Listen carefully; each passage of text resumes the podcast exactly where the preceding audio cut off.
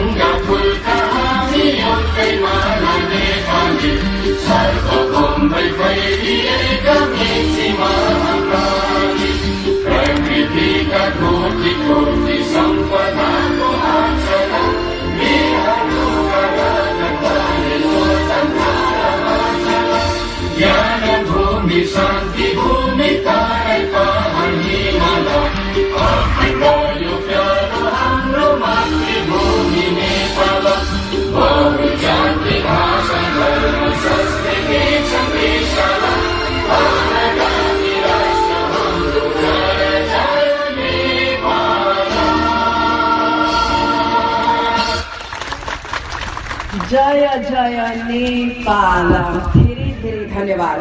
कार्यक्रम अघि बढाउँ आसन ग्रहणबाट। दुःख बेची व्यापार गर्ने भन्दा उच्च छन् हाँसो बेची आँसु सङ्गाल्नेहरू सभापतिको आसन ग्रहण गरिदिनु हुन म विनम्र आग्रह गर्न चाहन्छु। यस बस्तीका परिकल्पनाकार सामाजिक अभियन्ता एवं कलाकार जसलाई हामी प्रेमपूर्वक धुर्मुस भन्छौ सीताराम कटेल। जसरी एउटै सूर्य काफी छ ब्रह्माण्ड चलाउन एउटै जोडी काफी छ राष्ट्रको मुहार फेर्न।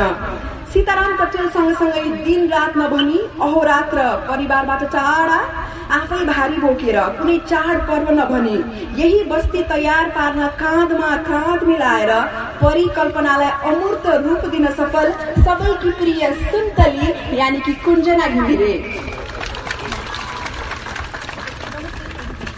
अनि सम्पूर्ण देशले गौरव गरिरहेका धुर्मु सुन्दलीका माता पितालाई पनि म आसन ग्रहणको लागि हार्दिक अनुरोध गर्न चाहन्छु। सीताराम कटेलका पिताज्यू बोगराज कटेल माता कमला कटेल त्यसै गरेर कुञ्जना घिमिरेका पिता हरिप्रसाद घिमिरे माता सीता देवी घिमिरे। प्रमुख अतिथिका आसन ग्रहण गरिदिनु हुनका लागि अग्रज कलाकार जसलाई हामी महजोडी भनेर निकै नै माया प्रेमले सम्मान गर्छौँ मदन कृष्ण श्रेष्ठ र हरिवंश आचार्य त्यस्तै गरेर आसन ग्रहण गरिदिनु हुनका लागि म विनम्र आग्रह गर्न चाहन्छु।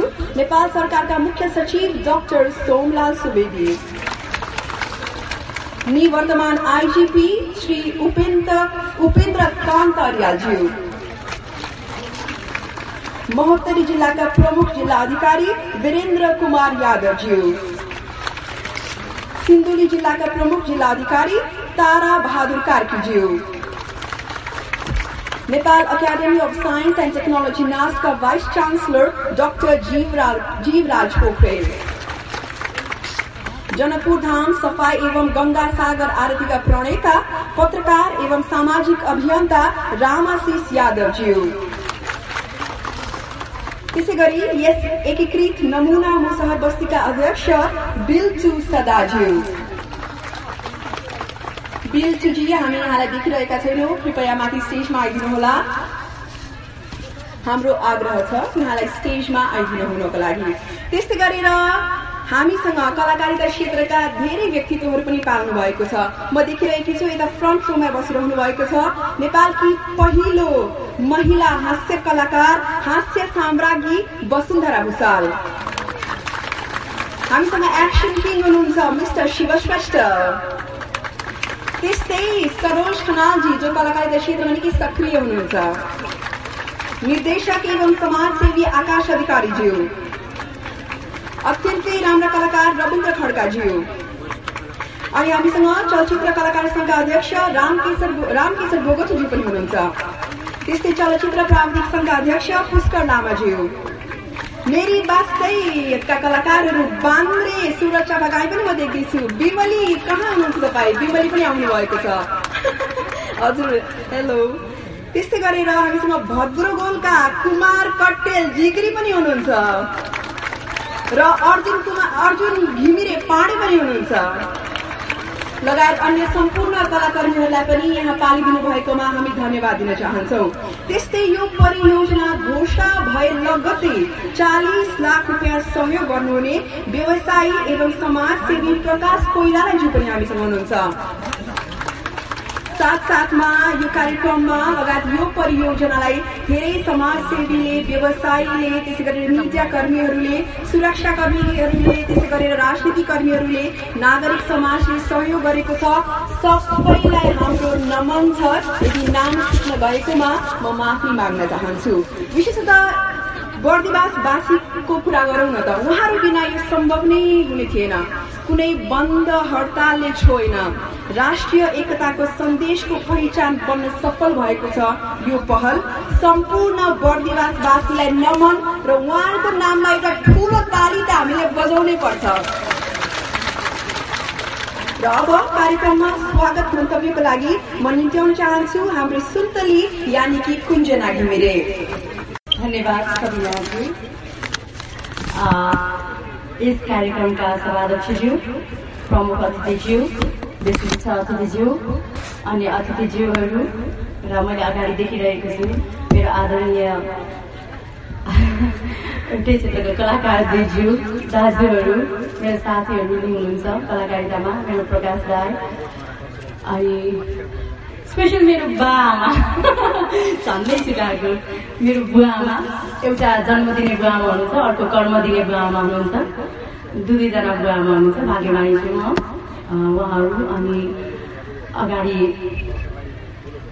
हामीलाई यति धेरै माया गर्ने हाम्रो हरेक कर्मलाई हरेक कामलाई देशदेखि विदेशसम्म छरिएर बसेका सम्पूर्ण नेपाली नेपाल भाषी विश्वका अनेक व्यक्तिहरू समक्ष जुन हाम्रो यो कर्मलाई पुर्याइदिने तपाईँ सञ्चार माध्यमका साथीहरू र अगाडि बस्नु पर्ने मैले बस्नुहुने मैले सम्पूर्णलाई आदर गर्नुपर्ने मेरा बा आमा दाजुभाइ दिदी बहिनी र मेरा साथीहरू र यहाँ सम्पूर्ण जति पनि यो प्रोजेक्टको लागि चाहिँ सहयोग गर्ने सहयोगी मनहरू सङ्घ संस्थाहरू व्यक्ति विशेषहरू सम्पूर्णमा धर्म सुन्तली फाउन्डेसनको तर्फबाट र मेरो विशेष व्यक्तिगत तर्फबाट कुञ्जना घिमिरे को नमस्ते स्वीकार्नुहोस्। एन्ड ह्याप्पी न्यु इयर भन्न चाहन्छु। सर्वप्रथम यहाँ उपस्थित सबैलाई हार्दिक स्वागत एवं अभिनन्दन प्रकट गर्न चाहन्छु र गरि पनि सकेको छु। बस्ती उभ्याउन सहयोग गर्ने संसारभरको नेपाली नेपाल भाषी दाजुभाइ दिदीबहिनीहरूलाई यो खुसीको क्षण यो खुसीको क्षणमा मैले सम्झिरहेको छु। जो आज यस महत्वपूर्ण क्षणमा सब शरीर उपस्थित हुन सक्नु भएन। उहाँहरूको तन मन र धनको उपज हो। एकीकृत नमुना मुसहर बस्ती।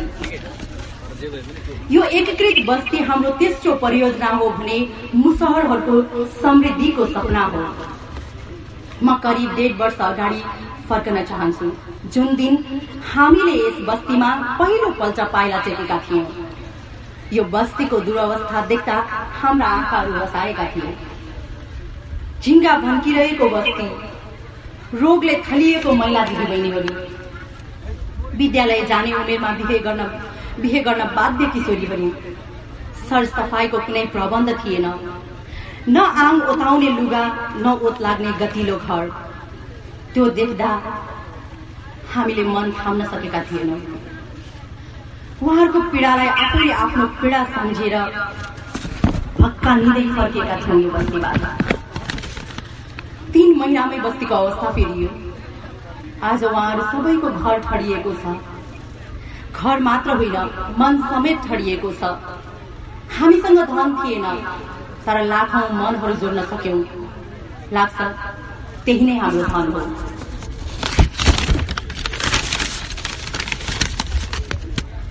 बस्ती निर्माणसँगै सम्पूर्ण बाल बच्चा स्कुल जान्छन्। महिलाहरूमा बचतको भावना जागृत भएको छ। बाल विवाह बाल हिंसा महिला हिंसाका घटना हुन छाडेका छन्। आफ्नै आँखा अगाडिको यो परिवर्तनले हाम्रो आँखामा खुसीको आँसु बसाएको छ। सायद सबैले यही खुसी बोध गरिरहनु भएको होला यति बेला। सफा मनले आँटे सहयोग गर्नेहरू प्रशस्तै भेटिँदो रहेछन्। एकीकृत मुसहर बस्ती तिनै सहयोगी हात र हाम्रो आत्मविश्वासको उपज हो।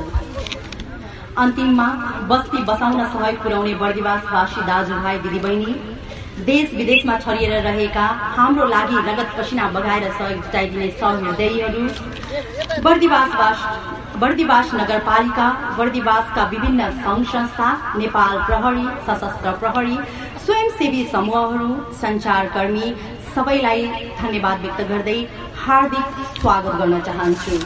स्वागतम स्वागतम स्वागतम।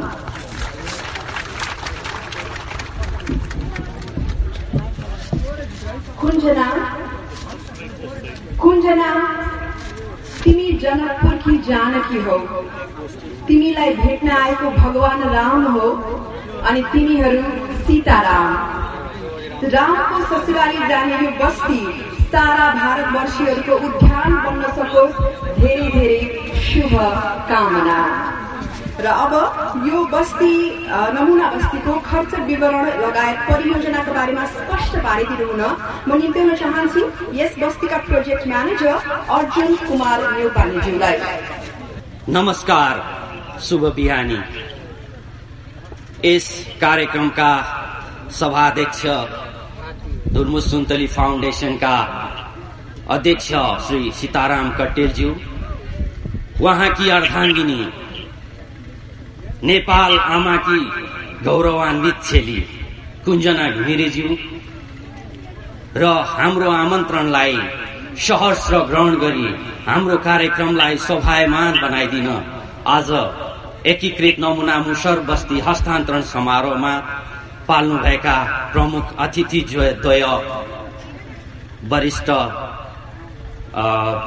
हरिवंश आचार्यज्यू मदन कृष्ण श्रेष्ठज्यू नेपाल सरकारका मुख्य सचिवज्यू लगायत हामीलाई उत्साह र ऊर्जा प्रदान गर्नको निमित्त मञ्चमा आसीन हुनुभएका नेपाल सरकारका उच्च पदस्थ महानुभावहरू त्यसै गरी कार्यक्रममा उपस्थित हुनुभएका कलाकारज्यूहरू पत्रकारज्यूहरू बर्दिवासवासी महानुभावहरू हामीलाई सहयोग गर्नुहुने समस्त नेपाली दाजुभाइ दिदीबहिनीहरू स्वदेश तथा विदेशका सहयोगी मनहरू र विभिन्न सङ्घ संस्थाहरू जसले हामीलाई सहयोग गर्नुभएको छ सद्भाव प्रदान गर्नुभएको छ उहाँहरू सबैमा म हार्दिक नमन गर्न चाहन्छु। एकीकृत बस्ती विकासको क्रमलाई जोड्ने अभियानमा राष्ट्र निर्माण तपाईँ हाम्रो अभियान भन्ने मूल नारासहित धुर्मुस सुन्तली फाउन्डेसन अगाडि बढेको छ। यसै क्रममा तेस्रो एकीकृत नमुना बस्ती हामी बर्दिवास महोत्तरीमा बनाउन आइपुग्यौं। र यही अभियानलाई देश विदेशमा रहनुभएका समग्र नेपाली दाजुभाइहरूमा दिदीबहिनीहरूमा देश निर्माणको यो अभियान एउटा खाका वास्तवमै नमुना हो भनेर हामीले सन्देश दिन चाहेको थियौं। यो मानवता र सद्भावको लागि गरिएको सहकार्य हो। यो महाकुम्भ हो यो महायज्ञ हो। यसमा तपाईँ हामी सबै जोडिएको छौं र तपाईँ हामी सबै पुण्यका भागेदार छौं। हामीले यो एकीकृत बस्तीमा बनाउनलाई योजना बनाएका संरचनाहरूको विषयमा म यहाँहरूलाई जानकारी गराउन चाहन्छु।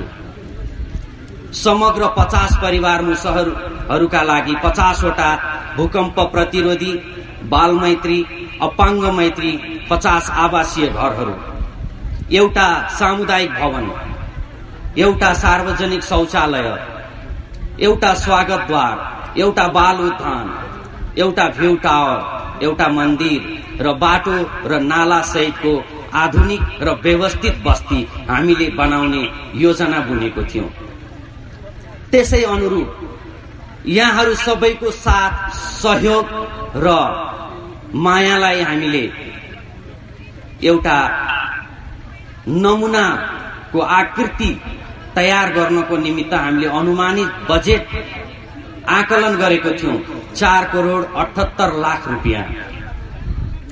र यो अभियानमा देश विदेशदेखिबाट सबै महानुभावहरू जोडिनुभयो विभिन्न संघ संस्थाहरू जोडिनुभयो र समयमा नै उहाँहरूले हामीलाई आवश्यक बजेटको व्यवस्था पूरा गरिदिनुभयो। त्यसको लागि समग्र सहयोगी मनहरूप्रति म हृदयदेखि नै आभार व्यक्त गर्न चाहन्छु।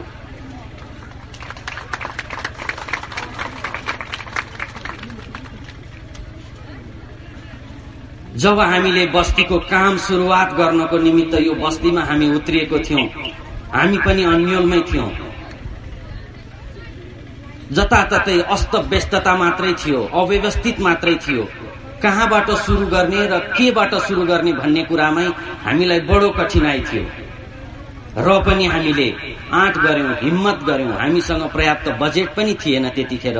जम्मा गिरानचौर एकीकृत नमुना बस्ती बनाएर बचेको एक करोड तीन लाख रुपियाँ हाराहारी पैसा थियो हामीसँग।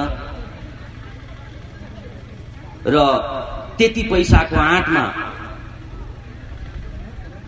धुर्मुसले एउटा ठूलो चुनौती मोलेर म तराईको यो मिथिलाको पावन भूमिमा म हुर्किएको यो तराईको फाँटमा समग्र नेपालीहरूसँग म अनुनय विनय गरेर पनि बस्ती खडा गरेरै छोड्छु भन्ने उहाँको अभिव्यक्ति थियो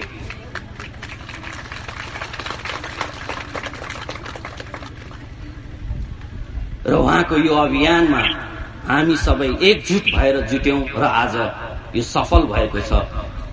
यो हामी सबैको साझा अभियान हो। र यो अभियानको निमित्त प्राप्त सहयोग र यसको खर्चको हिसाब म यहाँहरू समक्ष राख्न चाहन्छु। अघि पनि मैले यहाँहरूलाई जानकारी गराएँ। हिमाली जिल्ला सिन्धुपाल्चोकको गिरानचौर एकीकृत नमुना बस्ती बनाइसकेपछि हामीसँग बचेको रु एक करोड चार लाख एक हजार तीन सय एक रुपियाँ अठासी पैसा हाम्रो ब्याङ्क खातामा थियो। त्यसपछिबाट धुर्मुस सुन्तली फाउन्डेसनका आदरणीय सदस्यज्यूहरूले यो परियोजनाको लागि सदस्य शुल्क र अन्य सहयोग गरेर चार लाख बैसठी हजार एक सय एघार रुपियाँ त्यसमा प्लस भयो। र त्यसै गरी हामीलाई देश विदेशमा रहनुभएका विभिन्न संघ संस्था र सहयोगी मनहरूले गर्नुभएको सहयोग हामीलाई पाँच करोड चौबिस लाख छयत्तर हजार चार सय त्रिपन्न रुपियाँ सत्ताइस पैसा प्राप्त भयो। यसरी हामीलाई प्राप्त कुल रकम छ करोड तेत्तिस लाख उनाचालिस हजार आठ सय छैसठी रुपियाँ पन्ध्र पैसा। हामीलाई कुल प्राप्त सहयोग रकम मैले एकचोटि पत्रकार साथीहरूको लागि पुनः यसलाई दोहोऱ्याउन चाहे। छ करोड तेत्तिस लाख उनाचालिस हजार आठ सय छैसठी रुपियाँ तेत्तिस पैसा हामीलाई प्राप्त कुल पुँजी। त्यसैलाई हामीले सदुपयोग गरेर यो बस्ती हामीले बनाउनको निमित्त काम सुरु गर्यौं र त्यही क्रममा हामीले हालसम्म गरेको खर्च रकम रु चार करोड चार हजार चार करोड चार लाख छत्तिस हजार आठ सय साठी रुपियाँ त्रिहत्तर पैसा। यो खर्च भइसकेको रकम हो। र त्यसै गरी तिर्न बाँकी रकम हामी परियोजनाको लागि तीव्र रूपमा हामीले काम गर्यौं हाम्रो लागि यो ट्वेन्टी ट्वेन्टी क्रिकेट म्याच जस्तो थियो चुनौतीपूर्ण। र सय मिटरको दौड जस्तो थियो। सुरु गरेपछि अन्तिम घेरा नटेकेसम्म रोकी नै नभ्याउने सास फेर्नै नभ्याउने खालको। र अझै हामीले तिर्न बाँकी रकम नब्बे लाख रुपियाँ हाराहारीमा रहेको छ। त्यसै गरी अन्य कोषमा हामीले छुट्याएको रकम दस लाख रुपियाँ छुट्याएको छौँ। विविध खर्च हुन सक्छ भनेर यो बस्ती एकीकरणको जग्गा एकीकरणको काम अझै केही बाँकी छ। त्यसको लागि पनि हामीले केही रकम जो गर्नुपर्ने भएको हुनाले हामीले दस लाख रुपियाँ यो छुट्टै छुट्याएको छौँ। र यो समग्र हिसाब गर्दाखेरि हाम्रो खर्च हुने परियोजनाको कुल बजेट पाँच करोड चार लाख छत्तिस हजार आठ सय साठी रुपियाँ। जुन हाम्रो अनुमानित बजेट भन्दा केही रकम बढेको छ यसको मैले यहाँहरूलाई प्रश्न गर्न चाहे। हाम्रो पहिलाको जुन बस्तीको आकलन थियो त्यसमा हाम्रो भ्यू टावर थिएन। त्यो हामीले पछि थप गर्यौं त्यसै गरी बाटो हामीले ग्राभेल मात्र गर्ने सोचेको थियौं र अहिले हामीले त्यसलाई ढलान गरेर पिच बनायौं। त्यसले गर्दाखेरि थोरै खर्च प्लस भएको हो। यो अरू कारणले बढेको होइन। काम बढेकोले गर्दाखेरि खर्च रकम बढेको मैले यहाँलाई जानकारी गराउन चाहन्छु। र त्यसै गरी यो बस्तीलाई मर्मत समार रेखदेख तथा आगामी दिनमा पनि यसको हरियाली यसको वातावरण र यसको सुन्दरता यसको स्वच्छता कायम राख्नको निमित्त मुसहर बस्ती संरक्षण समितिमा हामीले पाँच लाख रुपियाँ बजेट विनियोजन गर्ने निर्णय गरेको छौँ। यी हर हिसाबको सम्पूर्ण विवरणहरू यहाँहरू समक्ष सार्वजनिक गर्दै यहाँहरूले देखाउनु भएको सद्भाव यहाँहरूले दिनुभएको माया यहाँहरूले गर्नुभएको सहयोगप्रति पुनः एकपटक नव वर्ष दुई हजार चौहत्तर सालको शुभकामना सहित यहाँहरूमा हार्दिक नमस्कार गर्दै विदा हुन्छु। धन्यवाद।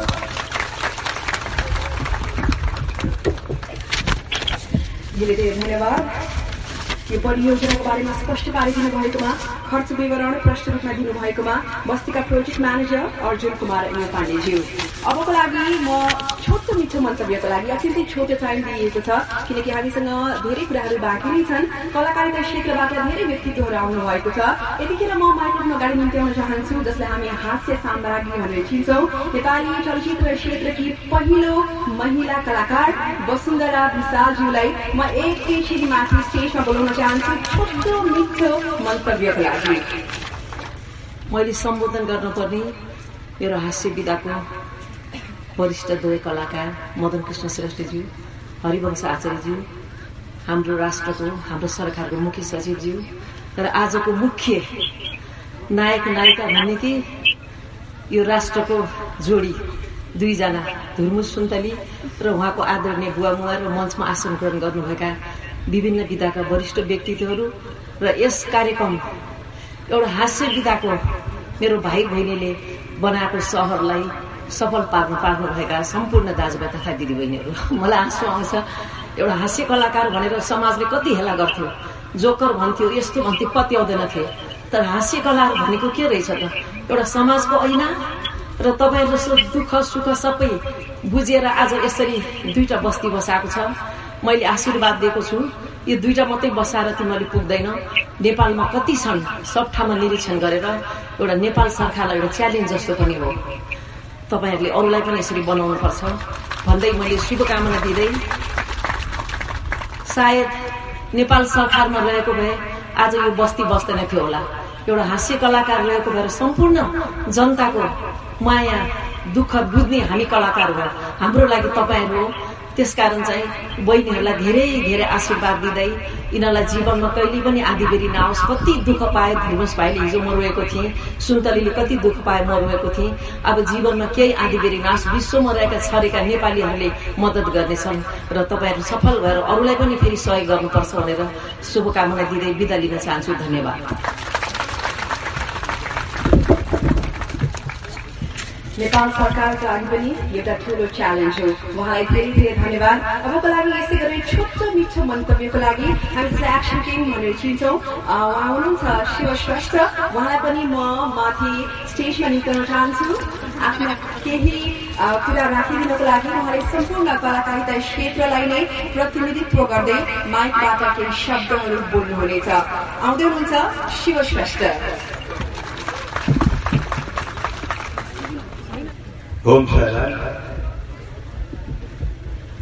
सम्पूर्ण दर्शक महान महावहरूको अभिनन्दन गर्दै म शिव श्रेष्ठको ओम र यस ड्यासमा बस्ने सम्पूर्ण महानुभावहरू र मेरा कलाकार साथीहरू आज जुन धुर्म सुन्दुलले जुन गर्नुभयो मैले मात्र होइन हामीले मात्र होइन विश्वले हेरिरहेछ आज एउटा नमुना जुन बनेको छ आज बर्दिवासमा यस राम जन्मभूमिमा म के भन्न चाहन्छु भनेदेखि हुन त मैले भन्नु अगाडि सबैले भनिसक्नु भएको छ। म एउटै भन्न चाहन्छु यस धरतीमा राम जन्म्यो कृष्ण जन्म्यो बुद्ध जन्मिनुभयो श्रीडी जन्म्यो साई जन्मिनुभयो आज धर्म सुन्दरी पनि जन्मिरहेछ। ओम सारा। थ्याङ्क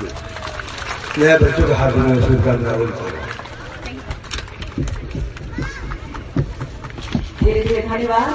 हाम्रा नायक श्री शशीज्यूलाई जो अत्यन्तै कुशल कलाकार पनि हुनुहुन्छ। अब हामी कार्यक्रमको मुख्य आकर्षणतर्फ लाग्न चाहन्छौँ। त्योभन्दा अगाडि आउनुहोस् केही कुरा राखौँ सबैलाई चिन्ता छ हामी नेपाली किन पिछडिएको किन दुखी छौँ किन विकास भएन? हामी बहस गर्छौँ बन्द कोठामा बसेर। विचार पोख्छौँ फेसबुक ट्विटरमा अनि भन्छौँ हाम्रा नेता खत्तम। के कोठामा बसेर देश बन्छ? उनीहरूलाई देखेर हाम्रा तराई पहाड र हिमाल चिच्चाइरहेछन् अरे त चिता मात्रै म पुर्याउँछु। धुर्म सुन्तलीले चिताए हिमाल जुर्मुरायो पहाड उर्लियो र तराई जाग्यो अनि पुरा भयो यो बस्ती। र अब यो बस्तीको साँचो हस्तान्तरण गर्ने समय आएको छ। आदरणीय कलाकार मदन कृष्ण श्रेष्ठज्यू र हरिवंश आचार्यज्यूलाई यो बस्तीको साँचो यस एकीकृत नमुना मुसहर बस्तीका अध्यक्ष बिल्चु सदालाई हस्तान्तरण गरिदिनु म हार्दिक अनुरोध गर्दछु। मुसहर बस्तीका यस एकीकृत नमुना मुसहर बस्तीका अध्यक्ष बिल्चु सदाज्यू। ठुलो पाली पाली पुगेन। धेरै धेरै बधाई छ धेरै धेरै शुभकामना छ। बधाई बधाई बधाई कुनै शब्द। सायद हामीले भेट्ने छैनौँ। यतिखेरको जुन म दृश्य देखिरहेकी छु यसलाई व्याख्या गर्नको लागि। यहाँले देखिरहनु भएको छ। आदरणीय कलाकार मदन श्रेष्ठज्यू र हरिवंश आचार्यज्यूले यो बस्तीको साँचो हस्तान्तरण गरिसक्नु भएको छ। यस एकीकृत नमुना मुसार बस्तीका अध्यक्ष बिल्चु सदाज्यूलाई। हस् यहाँहरू सबैलाई धेरै धेरै धन्यवाद।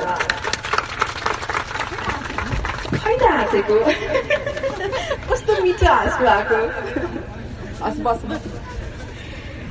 दुखीमा महादुखी दलितमा महादलित हुन् हाम्रा मुसहर दाजुभाइहरू। यो नयाँ बस्तीसँगै काया पलट हुन सकोस् मुसहरहरूको आगामी दिनहरू। सही प्रतिनिधित्व हुन सकोस् सबै तहमा। यसै उज्यालोसँगै फैलियोस् शिक्षाको उज्यालो घाम। यो नयाँ बस्तीको कुना कुनाबाट उद्वेलित होस्। सदियौंदेखि पिल्सिएका दमित आवाजहरू। ती ठुला ठुला कान भएका तर सुन्न नचाहनेहरूले पनि सुनुन् र देखुन् एक झिल्का काफी छ डढेलो लाग्न। र अब मन्तव्यको लागि जनकपुर धाम सफाई एवं गंगा सागर आरतीका प्रणय प्रणेता पत्रकार एवं सामाजिक अभियन्ता राम आशिष यादवजीलाई म यो माइक्रोफोन अगाडि निम्त्याउन चाहन्छु। धन्यवाद। उद्घोषकज्यू। आजको यो अत्यन्तै महत्वपूर्ण समारोहका अध्यक्ष, मेरा अनन्य मित्र, सामाजिक अभियन्ता धोर्मिस सुन्तली फाउन्डेसनका अध्यक्ष, सीताराम कटेलजी र आज मञ्चमा उपस्थित उहाँका अर्धाङ्गिनी उहाँका मातापिता, नेपाल सरकारका मुख्य सचिवजी नेपाल सरकारका पूर्व आइजिपी उपेन्द्र कान्त रियालजी पूर्व सिडो साहब र वर्तमान सिडो साहब र जनकपुर र यो कार्यक्रममा उपस्थित नेपालका चर्चित कलाकार एवं हाँसीबेन कलाकार पत्रकार मित्र साथीहरू म सबभन्दा पहिला हृदयदेखि धन्यवाद दिन चाहन्छु। यो एकीकृत नमुना मुसर बस्तीका निर्माता मेरा मित्र सीतारामजी र उहाँका श्रीमती र सम्पूर्ण टिम जुन टिमले मलाई लाग्छ अहोरात खटेर एउटा नमुना बस्ती र नेपालको एउटा आकर्षण र मोडलको रूपमा बस्ती चाहिँ निर्माण गरेर एउटा सफलता हासिल गरिसक्नु भएको छ त्यसकारण हृदयदेखि उहाँको टिमलाई पनि र उहाँलाई म नमन गर्दछु। एउटा विभेदमा परेको वर्ग नेपालमा महादलितको रूपमा चिनिएको जुन चाहिँ आफ्नो परिचयको लागि नागरिकताको लागि छटपटाइरहेको महादलित मुसरलाई एउटा यसरी बस्ती निर्माण गरेर उहाँहरूको यो बस्ती निर्माण मात्रै भौतिक सुविधालाई हामी हेर्छौँ भने मात्रै अधुरा हुन्छ। यो एउटा आइडेन्टिफिकेसन पनि हो। एउटा यो परिचयात्मक पनि हो उहाँहरूको। कि उहाँलाई एउटा यो नेपालको नागरिक हो र यसरी यो विभेदमा परेको छ यो एउटा सन्देश पनि गएको छ। मलाई लाग्छ कि सामाजिक अभियन्ताहरूको जन्म किन हुन्छ कुनै देशमा? निश्चय जहाँ सरकार र सरकारका संयन्त्र राज्य असफल हुन्छन्। राज्य द्वन्द्वमा फस्छ। राज्यका संयन्त्र र नेपाल सरकारका अथवा सरकारका प्रधानमन्त्रीदेखि मन्त्रीहरू जब एक आपसमा प्रलोभनमा पर्छ त्यो देशमा सामाजिक अभियन्ताहरूको उदयमान हुन्छ र त्यसैको एउटा नमुना हो धोर्मो सुन्तली। जसले एउटा उदाहरणीय देखाइदिएको छ उदाहरणीय कार्य गरेर मलाई लाग्छ हाम्रो नजरमा छ नेपाली जनताको नजरमा छ कि भूकम्प पीडितले छटपटाइरहेको बस्ती निर्माणको लागि हाम्रो ओलीको सरकार अथवा प्रचण्डजीको सरकारले के गर्यो? मलाई लाग्छ यो जति रकम उहाँहरूले खर्च गरेछ त्यो क्षेत्रमा त्यो भन्दा आधी रकम धुर्मु सुन्तली फाउन्डेसनलाई हस्तान्तरण गरिएको भए र त्यसको प्रोजेक्ट म्यानेजर अर्जुन नेउपाने भइदिएको भए यसरी नै बस्ती बन्थ्यो पहाड़मा। सोच्नुपर्ने अवस्था छ।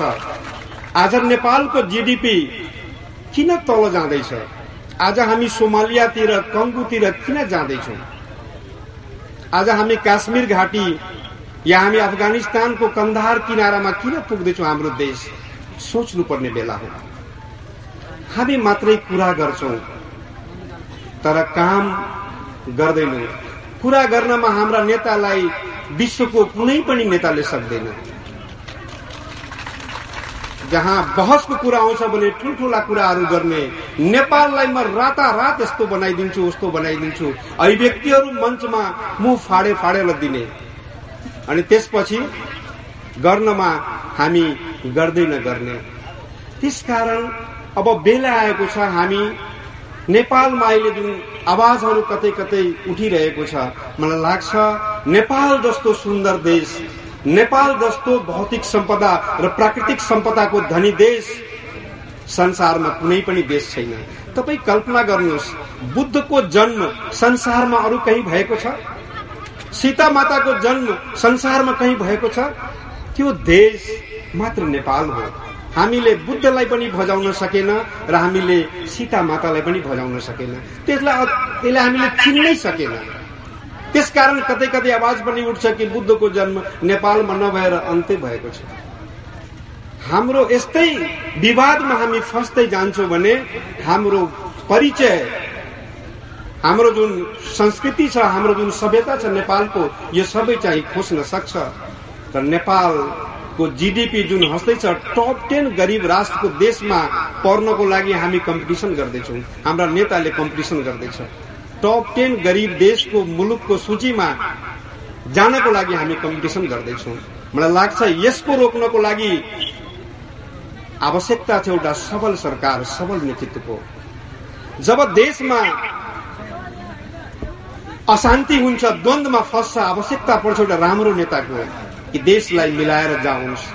तर नेपालमा त्यस्ता नेता के जन्मेको छैन त? मलाई लाग्छ त्यस्ता नेता यदि जन्मेको भए नेपालको यो दुर्दशा हुँदैन थियो। आज हामी झगडा गर्दाखेरि हामीलाई मिलाउन चाइना र भारतका प्रतिनिधि आउँछ र काठमाडौँमा बस्ने हाम्रो दाजुभाइहरूले एक हातमा चाइनाको झण्डा अनि अर्को हातमा भारतको झण्डा जुन बेला लाग्छ खोखलो राष्ट्रवाद हामीले उठाइदिन्छौँ। हामीले नेपालको राष्ट्रिय झण्डालाई उठाउँ।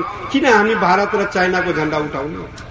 सबभन्दा मजबुत यो सगरमाथाको देश संसारमा यस्तो ठुलै ठुलो शिखर विशाल शिखर र उचाइ भएको पहाड संसारमा कहीँ पनि छैन। त्यो मात्रै सगरमाथा हो। सगरमाथा जस्तो हामीले हृदय राखौँ विशाल हृदय राखौँ र हामीले को पहाडी को हिमाली को तराई कोही मधेसी यो फिलिङ नराखेर हामी दाजुभाइ हौ नेपाललाई बचाउँ नेपाल आमालाई हामीले संरक्षण गरौँ र यसरी विकासमा हामी हात बढाडेर हामी अगाडि बढौँ। पुनः म यो धुर्मु सन्तेश्वर फाउन्डेसनका अध्यक्ष र उहाँको टिमलाई हृदयदेखि नमन गर्दै यो मुसहर बस्ती त बनायो भौतिक निर्माण त देखियो। उहाँहरूको एजुकेसनको लागि उहाँहरूको शिक्षा भएन भने नेपाल वा उहाँहरूको बस्ती पनि अरूले रेजिस्ट्रेसन गराइहाल्छ। त्यसकारण उहाँहरूको बच्चालाई एजुकेसन कसरी प्राप्त गर्छ हामी सोचौँ। बर्दिवासमा सोच्ने मान्छे मैले धेरै देखेको। म बर्दिवासमा जब आउँछु अनि मलाई याद आइहाल्छ यी हातहरू। सीताराम कटेलजी र हाम्रो उहाँको श्रीमती को साथमा यस्ता हातहरू बर्दिवासमा छन् हाम्रो हिरा गौतमजी जस्तो दिपेन्द्रजी जस्तो। थुप्रै मैले धेरैको नाउँ पनि मलाई थाहा छैन तर धेरै हातहरू छन् जुन हातले यसमा सहकारी गरेका छ।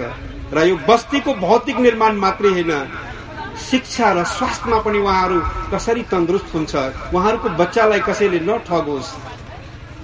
आत्म सबल बनोस् आत्मनिर्भर बनोस् यसको अभियानमा पनि हामी लाग्नुपर्छ।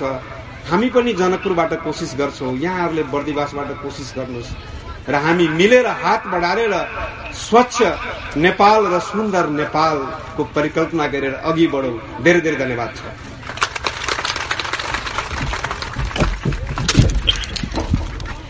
आज संस्कार भइरहेका नेपालीहरू निकै नै खुसी हुनुहुन्छ।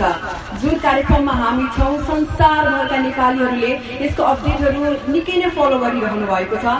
सबै यति धेरै खुसी त्यही खुसीमा यो स्टेज पनि मजाले नाच्दैछ। माइक्रोफोन कति राम्रोसँग नाच्यो अघि धेरै धेरै धन्यवाद। उहाँलाई म व्यक्त गर्न चाहन्छु। उहाँ अभियन्ता राम आशिष यादव उहाँ जनकपुर धाम सफाई एवं गङ्गा सागर आरतीका प्रणेता पत्रकार एवं सामाजिक अभियन्ता। कुरा गर्न हाम्रा देशका नेतालाई कसैले भेट्न सक्दैन। तर कुराको जालो शब्द जालमा होइन। कामको जालोमा पार्न सक्नु भयो भने मात्रै मनमा स्थान पाउनुहुनेछ र त्यो स्थान सदैव दिगो हुनेछ। आज वैशाख एक गते नयाँ वर्षको नयाँ संकल्पमा यस्तो संकल्प गरौँ आउनुहोस् हामी प्रत्येक नेपालीले आफ्नो नेपालको लागि देशको लागि केही न केही यो वर्ष पक्का पक्का गर्न सकौँ र यतिखेर म अबको लागि निम्त्याउन चाहन्छु। जो व्यक्तित्व हुनुहुन्छ उहाँको बारे अलिकता बताउनु पर्दा निकै राम्रो कुरा कि नेपाल सरकारले यो बस्तीमा आगामी दिनमा यहाँका बासिन्दाहरूलाई वैज्ञानिक तवरले खेती किसानी भयो त्यस्तै काम गराइ भयो अनि सिपमूलक तालिम दिनुभएको छ। यही विषयमा प्रश्न पारिदिनु हुनको लागि अब मन्तव्यको लागि म निम्त्याउँदैछु Nepal academy of science and technology नास्टका vice chancellor doctor Jivraj पोखरेलज्यू। धन्यवाद मिश्रभाषी उदोषिका महोदय यस समारोहका सभापति यो बस्तीका र भनौँ भने देशैका मुटुका धड्कन हामीले माया गरेर गरेर भन्ने नाम धुर्मुज्यू त्यसै गरी हाम्रो मनकी स्पन्दन हामीले माया गरेर भन्ने फेरि नाम सुन्तलीज्यू हास्य विधाका सम्राट मदन कृष्णज्यू त्यसै गरी यसै विधाका शिरोमणि हरिवंशज्यू नेपाल सरकारका मुख्य सचिवज्यू मञ्चमा आसीन विशिष्ट महानुभावहरू दर्शन दीर्घामा अग्रपङ्क्तिमा बस्नुभएका सुप्रसिद्ध कलाकार साथीहरू सङ्घीयहरू हाम्रो नेपाल विज्ञान तथा प्रविधि प्रज्ञा प्रतिष्ठानबाट यहाँ आउनुभएका सचिवज्यू वैज्ञानिकज्यू सहयोगी साथी र यो दर्शन दीर्घाको मध्य पाश्च पङ्क्तिमा र नेपथ्यमा बस्नुभएका दाजुभाइ दिदीबहिनीहरू। यहाँहरूले यो आकर्षक पृष्ठ पत- पताकामा देख्न सक्नुहुन्छ। हामी आज एकीकृत नमुना मुसहर बस्तीको हस्तान्तरण समारोहमा उपस्थित भएका छौँ। यो एउटा अनुपम कार्य भएको छ। यो एउटा एकदमै न न भविष्यति न भविष्यति त नभनौँ किनभने फेरि उहाँहरूले नै फेरि अर्को बस्ती बना बनाउँदै हुनुहुन्छ। त्यस्तो खालको कार्य भएको छ। अब यो बस्ती बनाउनु एउटा चरण समाप्त भयो। अब यसलाई एकदम सफलताका साथ कसरी यसलाई सञ्चालन गर्ने? अब त्यो महत्त्वपूर्ण चरणमा हामी चाहिँ प्रवेश गर्दैछौँ। र यसको लागि एउटा विज्ञान तथा प्रविधि जुन विकासको लागि एकदमै अनिवार्य अपरिहार्य भएको हुनाले त्यसलाई अवलम्बन गरेर त्यसलाई अनुसरण गरेर त्यसलाई अनुकरण गरेर मात्रै सम्भव हुने भएको हुनाले हामीले यो सुन्नासाथ हामीले उहाँहरूसँग संवाद गर्यौँ र हामी अब चाँडै नै यो बस्तीका जो पुरुषहरू हुनुहुन्छ महिलाहरू हुनुहुन्छ उहाँहरूलाई कसरी क्षमता विकास गर्ने उहाँहरूको जीवनयापनलाई कसरी समृद्धिपूर्ण बनाउने भन्नेतर्फ काम गर्नको लागि हामी आएका छौँ। नेपाल विज्ञान तथा प्रविधि प्रज्ञा प्रतिष्ठानले नमुना गाउँ वैज्ञानिक गाउँ एउटा त्यसलाई हामी स्मार्ट सिटी भन्छौँ फुर्तिलो सहर भनेर भन्छौँ त्यस्तो निर्माण गर्ने कार्यक्रम राखेको छ। त्यही कार्यक्रम अन्तर्गत सहयोग गर्ने हाम्रो योजना भएको हुनाले हामी यहाँ आएका हौँ। हामी चाँडै नै अब त्यो उहाँहरूको क्षमता विकास गर्ने उहाँहरूलाई सिप प्रदान गर्ने क्रममा हामी कार्यक्रम सुरु गर्नेछौँ। र अब यी कार्यक्रमहरूमा उहाँहरू सभा सहभागी भएपछि उहाँहरूको एउटा दिगो खालको जीवनशैलीको आरम्भ हुनेछ प्रारम्भ हुनेछ भन्ने मलाई लागेको छ। हामीलाई यसरी आमन्त्रण गरिदिनु भएकोमा हामीले यो विराट होममा अलिकति चरु होम्नलाई हामीलाई यहाँहरूले सुअवसर दिनुभएकोमा यहाँहरूलाई धन्यवाद दिँदै यो नयाँ वर्षको शुभकामना यहाँहरूलाई व्यक्त गर्दै म यहाँहरूबाट बिदा हुन चाहन्छु। धन्यवाद। धेरै धेरै धन्यवाद doctor Jivraj Pokharel vice chancellor Nepal academy of science and technology NAST. यहाँले देखिरहनु भएको छ। स्टेजमा पनि जुन ब्यानर राखिएको छ त्यसमा लेखिएको छ मानवता र सद्भावका लागि सहकार्य। त्यही कार्यक्रममा हामी रहेका छौँ। हामीलाई देश विदेशबाट धेरैले हेरिरहनु भएको छ धेरैले सुनिरहनु भएको छ। मिडियाका साथीहरू अग्रपन्थीमा म धेरै धेरै देखिरहेकी छु। सम्पूर्ण सञ्चारकर्मी साथीहरूलाई थ्याङ्क यू सो मच संसारभरि रहेका नेपालीहरू माझ यो कार्यक्रमको यति राम्रोसँग कभरेज गरिरहनु भएकोमा। र राष्ट्र निर्माण तपाईँ हाम्रो अभियान भन्ने नाराको साथ यसरी कार्यक्रम अघि बढाइरहँदाखेरि यसो हेर्दाखेरि एउटा मिनी नेपाल नै म देख्दैछु। यसलाई पूर्ण गर्न राज्यका तर्फबाट हुनुहुन्छ नेपाल सरकारका मुख्य सचिव जो कार्यक्रमका विशिष्ट अतिथि पनि हुनुहुन्छ डाक्टर सोमलाल सुवेदी। उहाँलाई म केही शब्द राखिदिनु हुनको लागि यो माइक्रोफोन अगाडि निम्त्याउन चाहन्छु डाक्टर सोमलाल सुवेदीज्यू।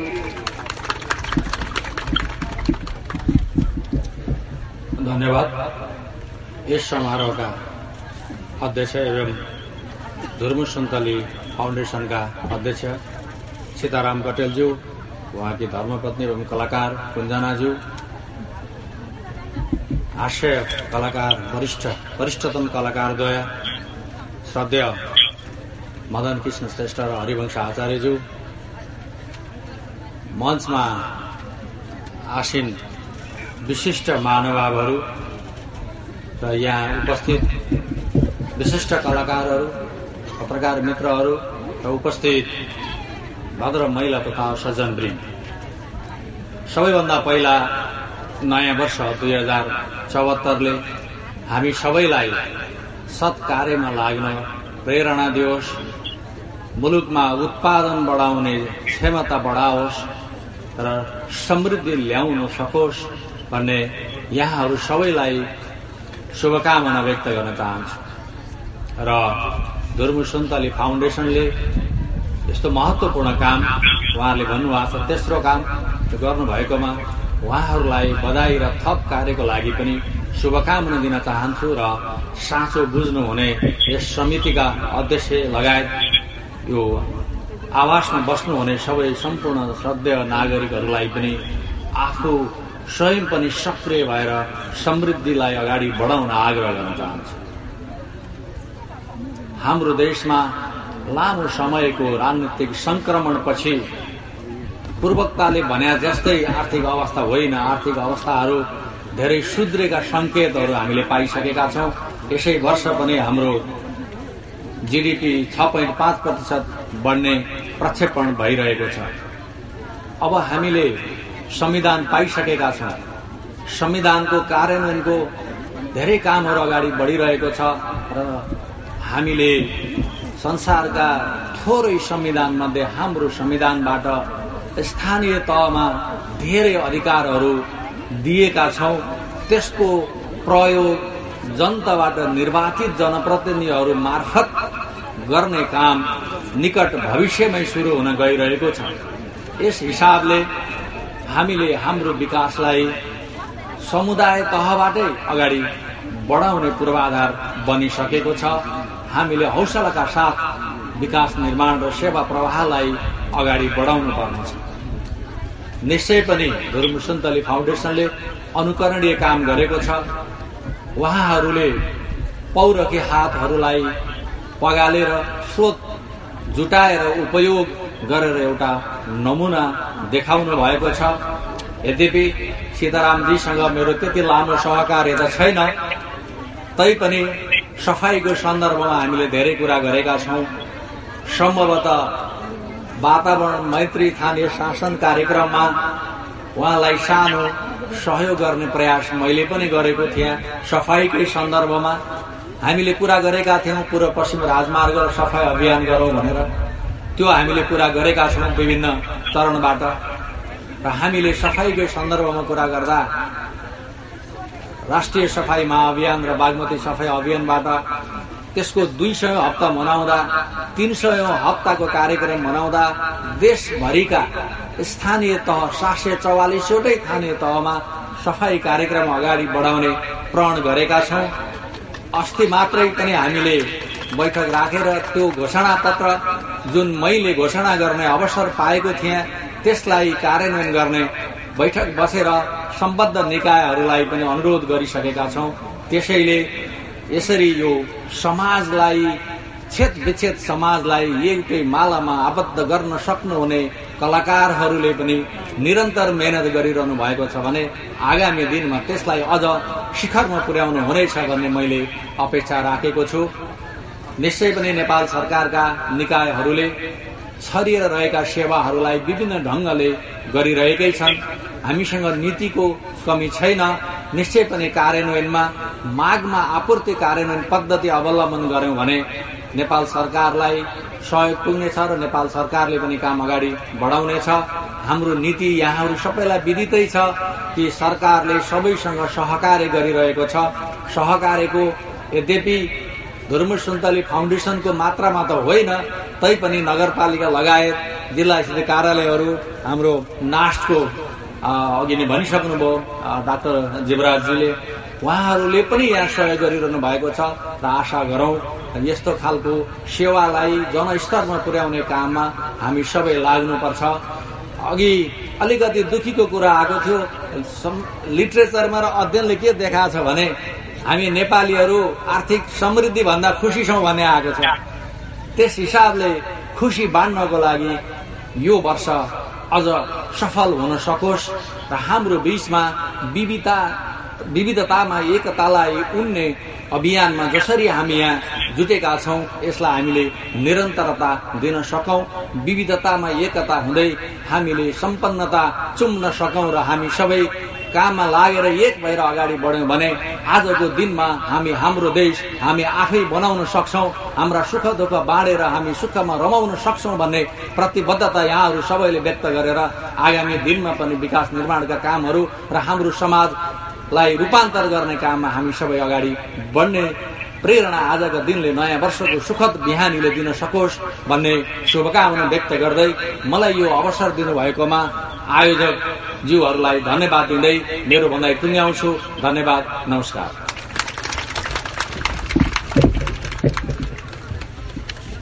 उहाँले भन्नुभयो जस्तै समाजलाई एउटै मालामा बोल्ने कार्य यसरी नै यो बस्ती मार्फत विविधतामा एकता खुसी बाँड्ने वर्ष बनोस् यो नयाँ वर्ष। बिल्कुलै नयाँ वर्षको प्रथम दिन पहिलो बिहानी।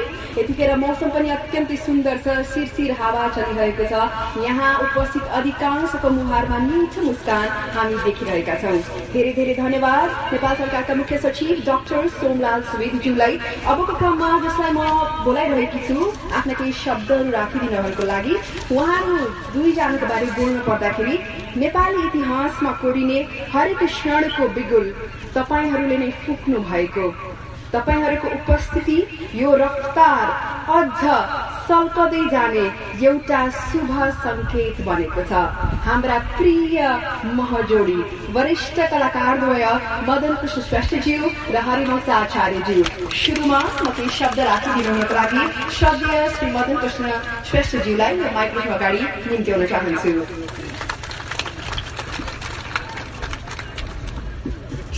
नमस्कार।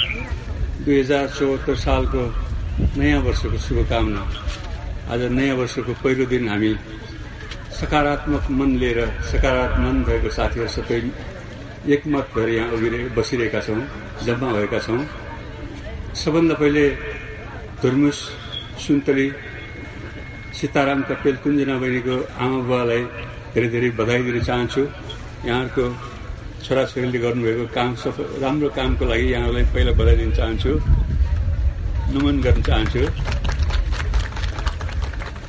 र त्यसपछि धुर्मुस सुन्तरीलाई कुञ्जना बहिनी र सीताराम भाइले धेरै धेरै धन्यवाद दिन चाहन्छु बधाई दिन चाहन्छु स्याबासी दिन चाहन्छु। हुन त मैले स्याबासी दिन नहुने हो तर उमेरले धेरै डबलै कान्छ छ। त्यस कारण स्याबासी पनि दिन मिल्छ भने स्याबासी दिएको हुँ। अहिलेसम्म कहीँ बाटोमा भेट्दा के छ भने दाइ नमस्ते हात मिलायो भने हात मिलाएर हातै ठोक्नुहुन्छ उहाँहरू हाम्रो। कहीँ जाँदाखेरि अहिले नमस्ते दाइ भने पहिला हात धोउनु अबदेखि हात धोउनु नधोउनु होला।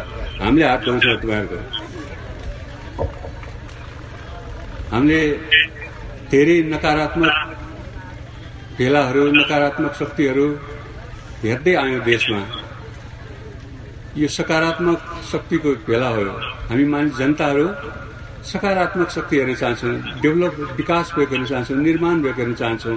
हामीले भत्किएको मारेको बन्द भएको हेर्दा हेर्दा हैरान भइसक्यौँ। हजारौँ लाखौँ करोडौँ बन्दहरू हेर्छौँ वाक्क लगाइसक्यो बन्द गर्दा गर्दा। नाकाबन्दी जस्तै दिक्क लाग्दो पनि भइसक्यौँ। पुग्यो बाबा अब मान्छे मरेको मारेको काटेको पनि हेरिसक्यौँ त्यो पनि पुग्यो। हामी जनताले चाहने त्यो कुरा होइन। हामी जनताले चाहने भनेको निर्माणका कुरा विकासका कुरा। हाम्रा नेताजीहरूले अब नभनौँ भने के भन्नै पर्छ नेताजीहरूले भोट बनाउने भोट ब्याङ्क बनाउने क्रममा गलत काम गर्दै हुनुहुन्छ। बन्द गरेर हडताल गरेर शक्ति प्रदर्शन गरेर शक्ति प्रदर्शन गर्दैमा नकारात्मक शक्ति प्रदर्शन गरेर भोट ब्याङ्क तयार हुँदैन। सकारात्मक गर्नुहोस्। धेरै काम गर्नु पर्ने सानो अलिकति मात्र काम गर्नुभयो पनि नेपाली जनताको मन ठुलो छ। नेपाली जनताले धेरै सेवा भोट वर्षिन्छ तपाईँहरूलाई।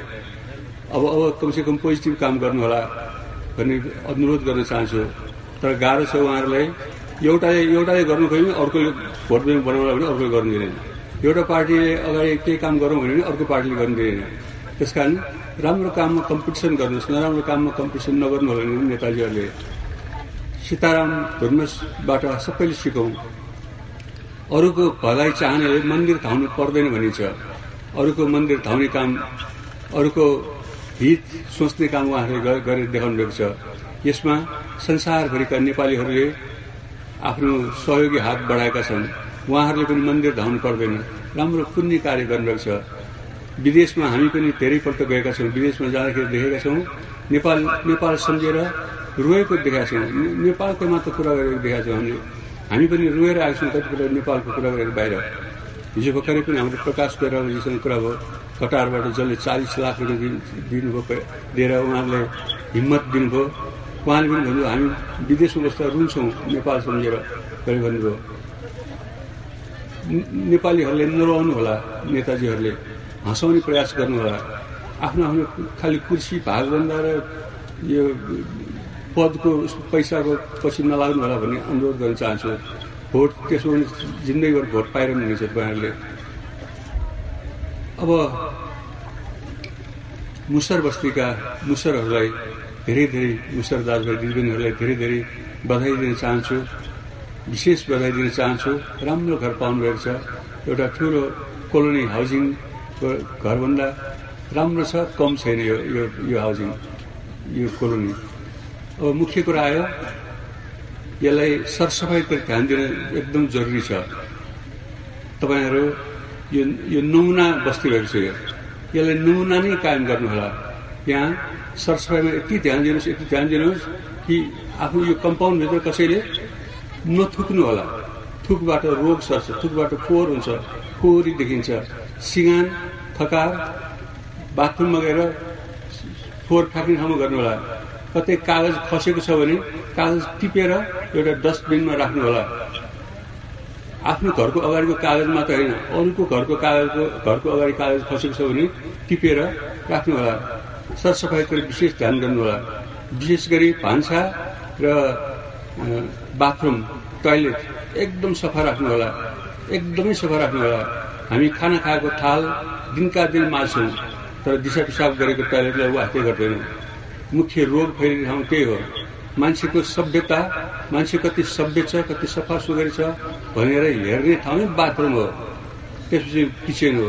त्यस कारण बाथरुम र किचनमा विशेष ध्यान दिनु होला सरसफाइतिर विशेष ध्यान दिनुभयो भने यो बस्ती निरन्तर पछिसम्म सर सफा बस्ती रहिरहनेछ। त्यो हेर्न चाहन्छौँ हामी चाहन्छौँ। यसको लागि भर्खर हामीले यसको लागि भर्खर हामीले हामी धेरैले धेरै सहयोगी मनहरूले सहयोग गरेका छन्। हामी पनि सहयोग गर्ने मन राखेका थियौँ।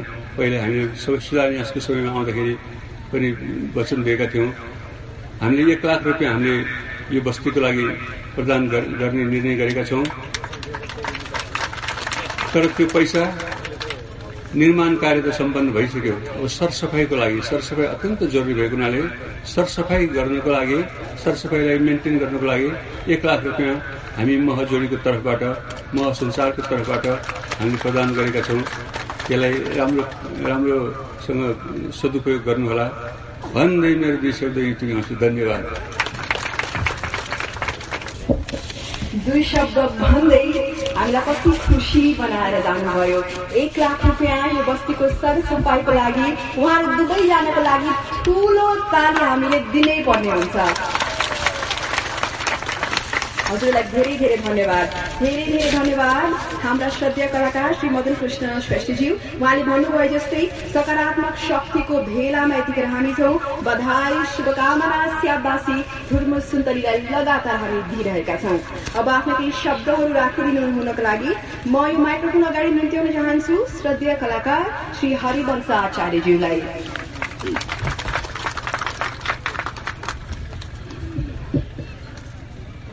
सबै आदरणीय वक्ताहरूले बोल्नुभयो।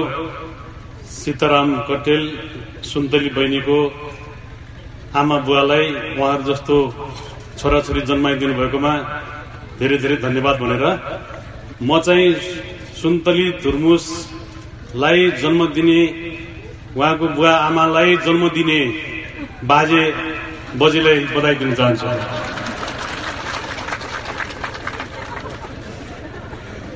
अझ बाजे बजेलाई जन्म दिने जिजु बाजे जिजु आमालाई बधाई दिन चाहन्छु धन्यवाद दिन चाहन्छु। उहाँले एकदमै राम्रो देशको लागि काम लाग्ने बिउ विकासे बिउ जसले देशलाई विकास गर्न अगाडि बढिरहेको छ त्यस्तो सन्तान दिनुभयो त्यसले उहाँको पुर्खाहरूलाई नै म धन्यवाद र आदर गर्दै ढोक टक्राउँदछु। कवित्री चाँदनी शाहले आफ्नो श्रीमान वीरेन्द्र शाहलाई सम्झेर एउटा गीत लेख्नु भएको थियो एउटा मान्छेको मायाले कति फरक पर्दछ। जिन्दगीमा। तर अहिले त्यो गीत सीताराम र धुर्मुसलाई सम्झेर देशले गाइरहेको छ।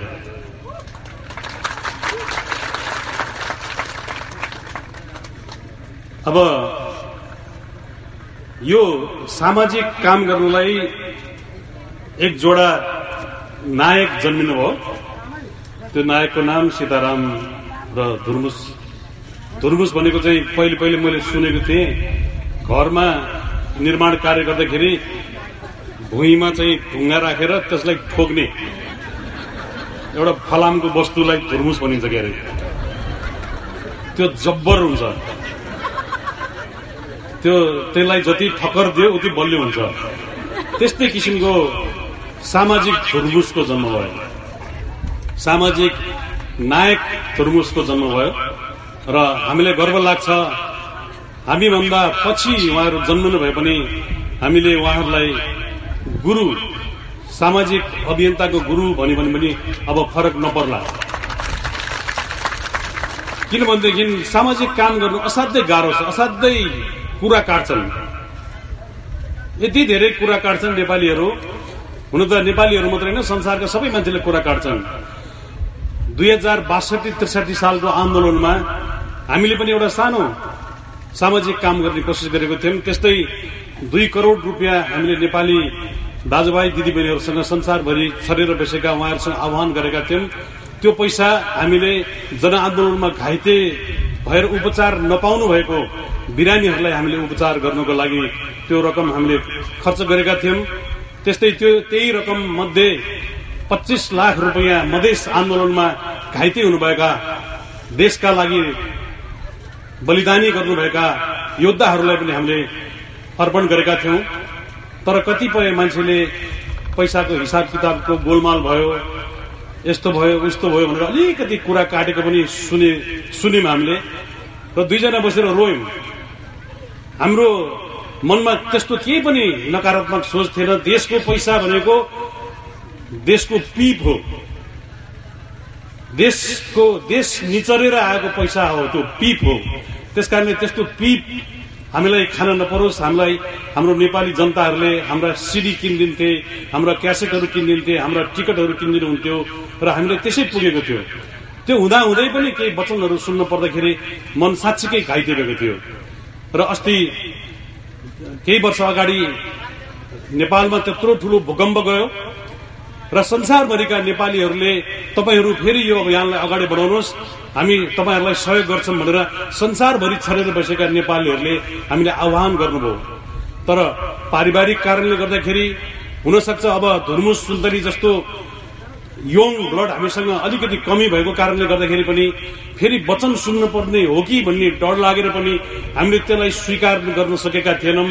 तर हाम्रै हामी सँगसँगै हाम्रै विधामा लाग्नुभएका दुईजना भाइ बहिनीहरूले त्यसलाई स्वीकारेर संसारभरि बस्ने नेपालीहरूको सेन्टिमेन्टलाई उहाँहरूले शिरोधार्य गरेर देशमा कसैले पनि गर्न नसक्ने काम अब भविष्यमा अरूले पनि गर्न सक्लान्।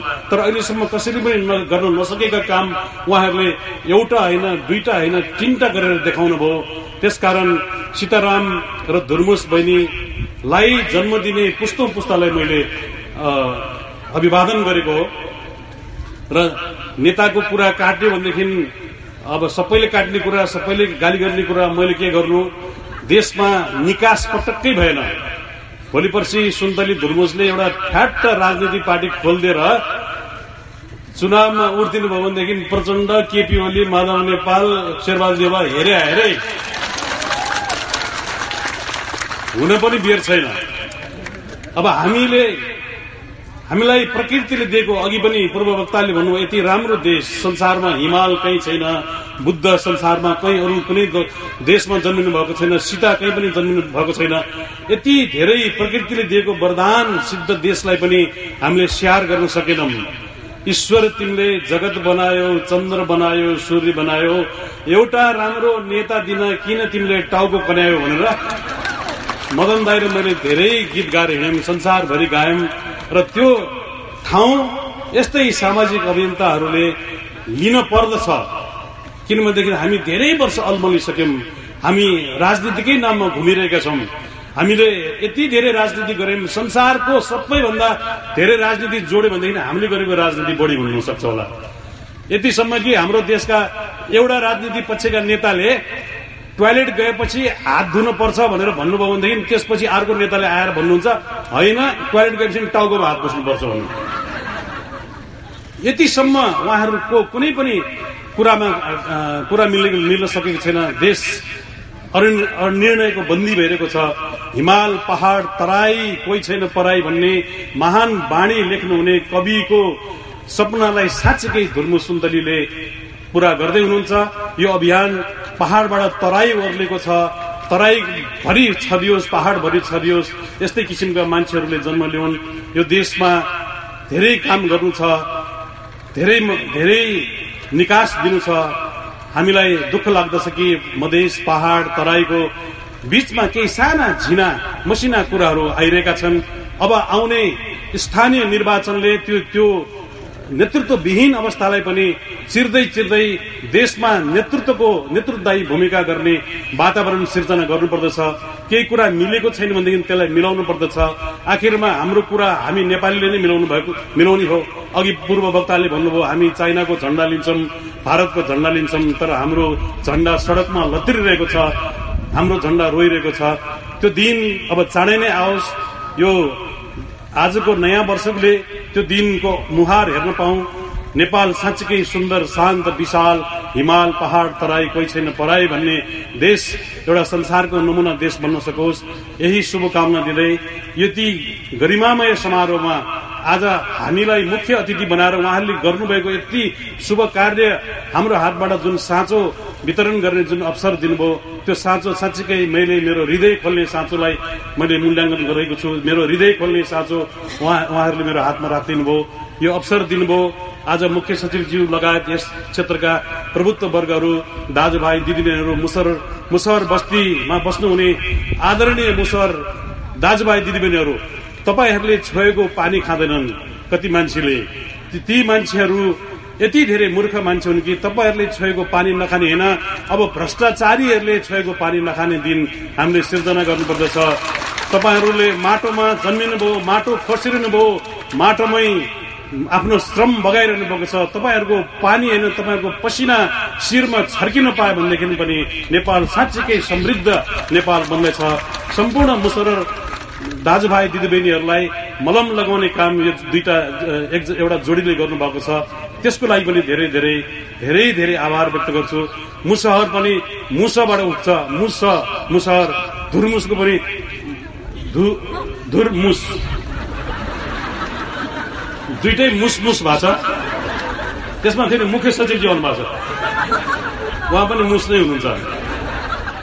ल हामी पनि मुसिन पायौँ। त्यसको लागि धेरै धेरै धन्यवाद नमस्कार।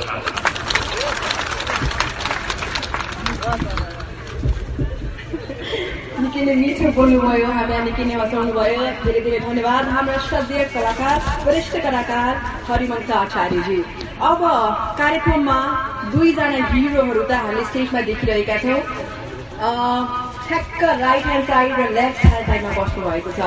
कुञ्जनाजीले त बोलिसक्नु भएको छ तर अब जो बोल्दै हुनुहुन्छ उहाँको बारेमा एक लाइनमा बोल्न चाहन्छु। भगवानहरू पनि मनुष्य चोला लिएर धरतीमा आई सेवा गर्न चाहन्छन् रे। सायद उसका कुनै अवतार झरेको छ यो बस्तीमा। धुरमुस यानि कि सीताराम कट्टे उहाँलाई म धन्यवाद ज्ञापनका लागि यो माइक्रोफोन अगाडि निम्त्याउन चाहन्छु एकीकृत नमुना मुसर बस्ती हस्तान्तरण समारोहका प्रमुख अतिथिद्वय आदरणीय ढोगनीय पूजनीय श्रद्धेय दाई मदन कृष्ण श्रेष्ठ र हरिवंश आचार्यज्यू नेपाल सरकारका मुख्य सचिव डाक्टर सोमलाल सुवेदीज्यू विशिष्ट अतिथिज्यूहरू मिडिया कर्मीज्यूहरू श्रद्धेय कलाकार कलाकर्मीज्यूहरू उपस्थित सम्पूर्ण बर्दिवासवासी दाजुभाइ तथा दिदीबहिनीहरूमा धर्म सुन्तली फाउन्डेसनको तर्फबाट हार्दिक नमस्कार नमन गर्न चाहन्छु। सर्वप्रथम त हामीलाई जन्म दिनुहुने पूजनीय बुवा आमालाई सेवा ढोक पूर्व पश्चिम राजमार्ग सरसफाइका क्रममा गत वर्ष पुसको तेह्र गते यहाँ हामीले पहिलो पटक पाइला टेकेका थियौँ नेपाल सरकार संघीय मामिला तथा स्थानीय विकास मन्त्रालयले पुस नौ गतेदेखि सत्र गते गतेसम्म सरसफाई अभियान सञ्चालन गरेको थियो र सोही क्रममा हामी यहाँ आइपुगेका थियौँ मुसार बस्तीमा आइपुगेका थियौँ। बस्तीमा आइपुग्दा हाम्रा आँखा साँच्चीकै रसाएका थिए। रोग भोग र शोक मात्र होइन। पुस्तैनी दुःख र अभावको जाँतोमा पिसिरहेका दिनहीन मुसर समुदायको दुरवस्थाले हामीलाई निकै छटपटी गराएको थियो। निकै छटपटीका थियौँ हामी। र हाम्रो हृदय कटकटी खाएको थियो। बस्तीमा बाल विवाह चरम थियो। बाल बच्चाहरू पोषणयुक्त आहार व्यवहारको अभावमा कुपोषणको शिकार भइरहेका थिए। बाल बच्चाको भरण पोषण रेखदेख गर्नुपर्छ भन्ने कुनै चिन्ता थिएन। पुसको महिना शीत तप तपी चुइने घर ओड्ने ओछ्याउने थिएन। रोगी सुत्केरीहरू पराल ओछ्याएर सुतिरहेका कठाङ्ग्रिरहेका दृश्य साँच्चीकै भावुक थियो। बाल बच्चाहरू कोही पनि विद्यालय जाँदैन थिए। यी दृश्यले हामीलाई निकै भावुक बनाएको थियो। स्थानीय पत्रकार तथा सामाजिक अभियन्ता राजकरण महतो जसले हामीलाई मुसर समुदायको बेथासँग घुलमिल हुने मौका प्रदान गर्नुभयो। पत्रकार र कलाकारको संयुक्त प्रयासले ल्याएको आमूल परिवर्तन हो एकीकृत नमुना मुसर बस्ती र तिनै सामाजिक अभियन्ता र पत्रकार राजकरण महतोजीलाई म स्टेजमा निम्ताउन चाहन्छु। उहाँ नै हो हामीलाई यस बस्तीसँग जोडाइदिने एउटा अभियन्ता पेसाले पत्रकार हुनुहुन्छ र कलाकार र पत्रकारको संयुक्त प्रयास हो यो एकीकृत नमुना अनुसार बस्ती हाम्रो आगमन पछि घाँस बाँस कपासको व्यवस्था गर्यौं। सुरुमा त्यही आवश्यकता थियो। शीतलरबाट सबै मुसर दाजुभाइ दिदीबहिनीहरू कठाङ्ग्री रहनु भएको थियो। हामीले सिरक डस्ना प्रदान गर्यौं। शीतलरबाट बचायौं र आज सिङ्गो बस्तीको मुहार फेरि अहिले सबै केटाकेटीहरू विद्यालय जान्छन्। कापी कलम र ड्रेस सहित विद्यालय जाँदा हाम्रो मन खुसीले पुलकित हुन्छ। हामी सँगसँगै यहाँहरूको मन पनि सायद त्यस्तै हुन्छ होला। र जब बस्तीका बालबालिकाहरू विद्यालय जान्छन् त्यो भिडमा हामी हाम्रै छोरी सुबियानीलाई भेट्टाउँछौँ। तिन वर्षे काखे काखे छोरी जसले मेरो उपनाम मात्रै जान्दछिन् धुर्मोस बाबा। किनभने दुई वर्षको राष्ट्र निर्माणको अभियानमा मैले आफ्नो छोरीसँग बिताएको पल जम्मा मुस्किलले चार महिना होला। तर म देशभरिका छोरीहरूको खुसीका लागि काम गरिरहेको छु। समग्र देशवासीहरूको लागि काम गरिरहेको छु। समग्र राष्ट्र निर्माणका लागि एउटा अभियान सञ्चालन गरिरहेको छु। र तिनै छोरीलाई छोडेर समग्र बालबालिका सहित यहाँका बालबालिकाको खुसी खोज्न आएको आज साँच्चीकै सार्थकता भएको भान भइरहेको छ। हामीले त्यतिखेर अठोट लिएका थियौँ। यहाँका मुसर समुदायका अनुहारमा हाँसो र खुसी एक दिन छर्छौँ। बस्तीमा उज्यालोले आकार लिन र सपनाले साकार रूप धारण गर्न त्यति धेरै समय लागेन। उसको पच्चिस गते शिलान्यासका दिन जुन बाचा कबोल गरेका थियौँ हामीले वैशाख एक गते नयाँ वर्षका दिन बस्ती हस्तान्तरण गर्छौँ। त्यो बाचा आज पुरा भएको छ पुरा गरेका छौँ। हामीले जे बोलेका छौँ त्यो बोली पुरा गरेका छौँ र हामी चाहन्छौँ देशमा सबैले यसै गरी आफ्नो बाचा पुरा गरौँ। देश बन्न धेरै समय लाग्दैन हामीले एकीकृत बस्ती विकासको सुरुवात गर्दै पहिलो एकीकृत नमुना बस्ती काभ्रेको पहरी बस्ती र सिन्धुपाल्चोको गिरानचोर बस्तीसम्म पुग्दा दोस्रो बस्तीसम्म पुग्दा हिमाल पहाड बीच मात्रै होइन आपद विपदमा परेका नेपाली नेपाली बीच सद्भाव र सदस्यता सेतुको भावना जागृत गराउन केही हदसम्म सफल भएका थिए। खाँचो थियो तराई मधेसमा सद्भाव र सञ्चार गराउने सद्भाव फैलाउने। र यसैको कडी हो एकीकृत नमुना मुसर बस्ती। तराई पहाड बीच सद्भाव विस्तार गर्ने हाम्रो प्रयास थियो त्यो साँच्चीकै पुरा भयो आज। आजको सन्दर्भमा वचनले मात्र सद्भाव वृद्धि गर्न सकिँदैन।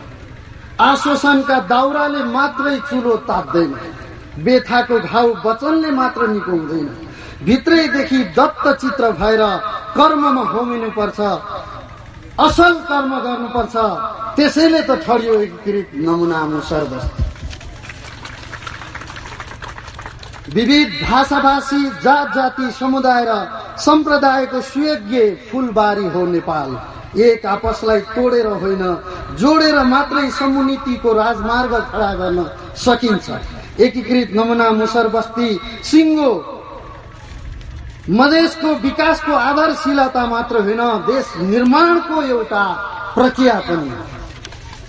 देश एकीकृत बस्ती विकासकै अवधारणाले हो यदि हामी साँच्चीकै देश बनाउँछौँ भनेर लाग्छौँ भने एकीकृत बस्ती विकास गर्नै पर्छ। किनभने एकीकृत बस्ती विकास छिटो विकासको प्रक्रिया हो जुन हाम्रो जस्तो देशका लागि अत्यावश्यक छ। यदि साँच्चीकै हामी देश बनाउँछौँ भनेर भन्छौँ भनेदेखि देश बनाउने एकीकृत बस्ती विकास गरेर नै देश अब रेडिमेड भाषणले बन्दैन। असल कर्म र इच्छा शक्तिले मात्र देश बन्छ। देश शक्ति पैसा र पावरले बन्ने हो टाइमिङको आवरले बन्ने हो। आन्दोलन र भाषणले मात्र मुलुक बन्दैन सुशासनले बन्ने हो। स्पष्ट रोडम्याप र विकासको खाका चाहिन्छ। देश साँच्चीकै बनाउनका लागि। बाल मैत्री अपाङ्ग मैत्री र वातावरण मैत्री संरचना कागजमा लेखेर मात्रै हुँदैन। त्यो पूर्वाधारको विकासका लागि पनि एकीकृत बस्ती हुनै पर्छ। अर्को हामीले समतामूलक समाजको धेरै कुरा गरौँ। पटक पटक समतामूलक समाजका बनाउनु पर्छ भनेर भाषण गर्यौं साम्यवादको पाठ पनि पढ्यौं। यही हो समानुपातिक साम्यवाद र समावेशीको उदाहरण। आज कसैका घर कसैका भन्दा कम छैनन्। सबै घर समान छन् सबै एकै नाश छन्। एकीकृत बस्ती विकास समानताको प्रतिबिम्ब हो। सबै बाल बालिकाहरू एकै ठाउँमा खेल्छन् रम्छन् रमाउँछन्। कुनै पनि बाल बालिकाले उच निच महसुस गर्नु पर्दैन। आज ठुलो बुवाको घर पनि उस्तै बनेको छ सानो बुवाको घर पनि उस्तै बनेको छ काकाको घर पनि उस्तै बनेको छ। आज सबै समान भएका छन्। गरिब दुखी असहायका लागि हामी भाषण गर्छौँ हामी समान बनाउँछौँ भन्छौँ। तर साँच्चीकै समान बनाउने अभियान एकीकृत बस्ती विकास हो जो हामीले निर्माण गरेर देखाएका छौँ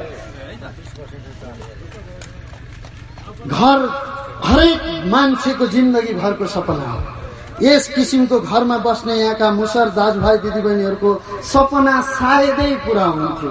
हाम्रो प्रयत्न सहयोगी मनहरूको साथ र उहाँहरूको लगनशीलताले घर बनेको छ। घर बनेपछि मानिसमा अरू इच्छा शक्ति जाग्छ। काम गर्ने आँट र जाँगर पैदा हुन थाल्छ। दाउरा बेच्न जाने फर्किँदा दुखी अनुहार लिएर आउने दिनचर्या। आज साँच्चीकै बदलेको छ र भोलिका दिनमा साँच्चीकै सुन्दर हिसाबमा बदलिनेछ हामीले हिमाली जिल्ला सिन्धुपाल्चोकमा गिरानचोर एकीकृत नमुना बस्ती निर्माण गर्यौं। पहाडी जिल्ला काभ्रेको डाँडा गाउँमा एकीकृत नमुना मुसर बस्ती बसायौं। अहिले तराई मधेसमा महोत्तरी जिल्लाको बर्दिवासमा एकीकृत नमुना मुसर बस्ती निर्माण गर्यौं। हो अब हामी गर्वका साथ भन्छौं एकीकृत बस्ती निर्माणमा हामीले ह्याट्रिक पूरा गर्यौं दुई वर्षभित्र तीन बस्ती र एक वर्षभित्र दुई बस्ती उभ्यायौं। मात्रै तीन महिनामा पन्चानब्बे दिनमा एकीकृत नमुना मुसर बस्ती बनायौं। छिया छिया भएका मनहरूलाई एक बनायौं। समग्रमा हिमाल पार तराईलाई सद्भावको एउटै सूत्रमा उन्यौं रकेटको स्पिडमा काम गर्नुपर्छ अनि मात्र देश बन्छ। हाम्रो मूलभाव यही थियो र त्यही स्पिडलाई पक्रियौं र तीन महिनाभित्रमा सिङ्गो बस्ती ठहराउन सक्यौं हाम्रो अभियान सरकार पार्टी या राजनीतिक दलका प्रतिनिधिलाई च्यालेन्ज होइन हाम्रो अभियान उहाँहरूलाई सहयोग गर्ने अभियान हो। जुनसुकै पार्टीको सरकार बने पनि सरकारलाई सहयोग गर्नु नागरिकको कर्तव्य हो। सरकारलाई बलियो नबनाई मुलुक दरिलो हुँदैन। हाम्रो अभियान सरकारलाई बलियो बनाउने अभियान बस्ती उभ्याउन र मुसर समुदायलाई हँसाउन आर्थिक भौतिक नैतिक सहयोग जुटाउने देश विदेशका सहृदय मनहरूप्रति हृदयदेखि नमन आभार अभिनन्दन व्यक्त गर्न चाहन्छु।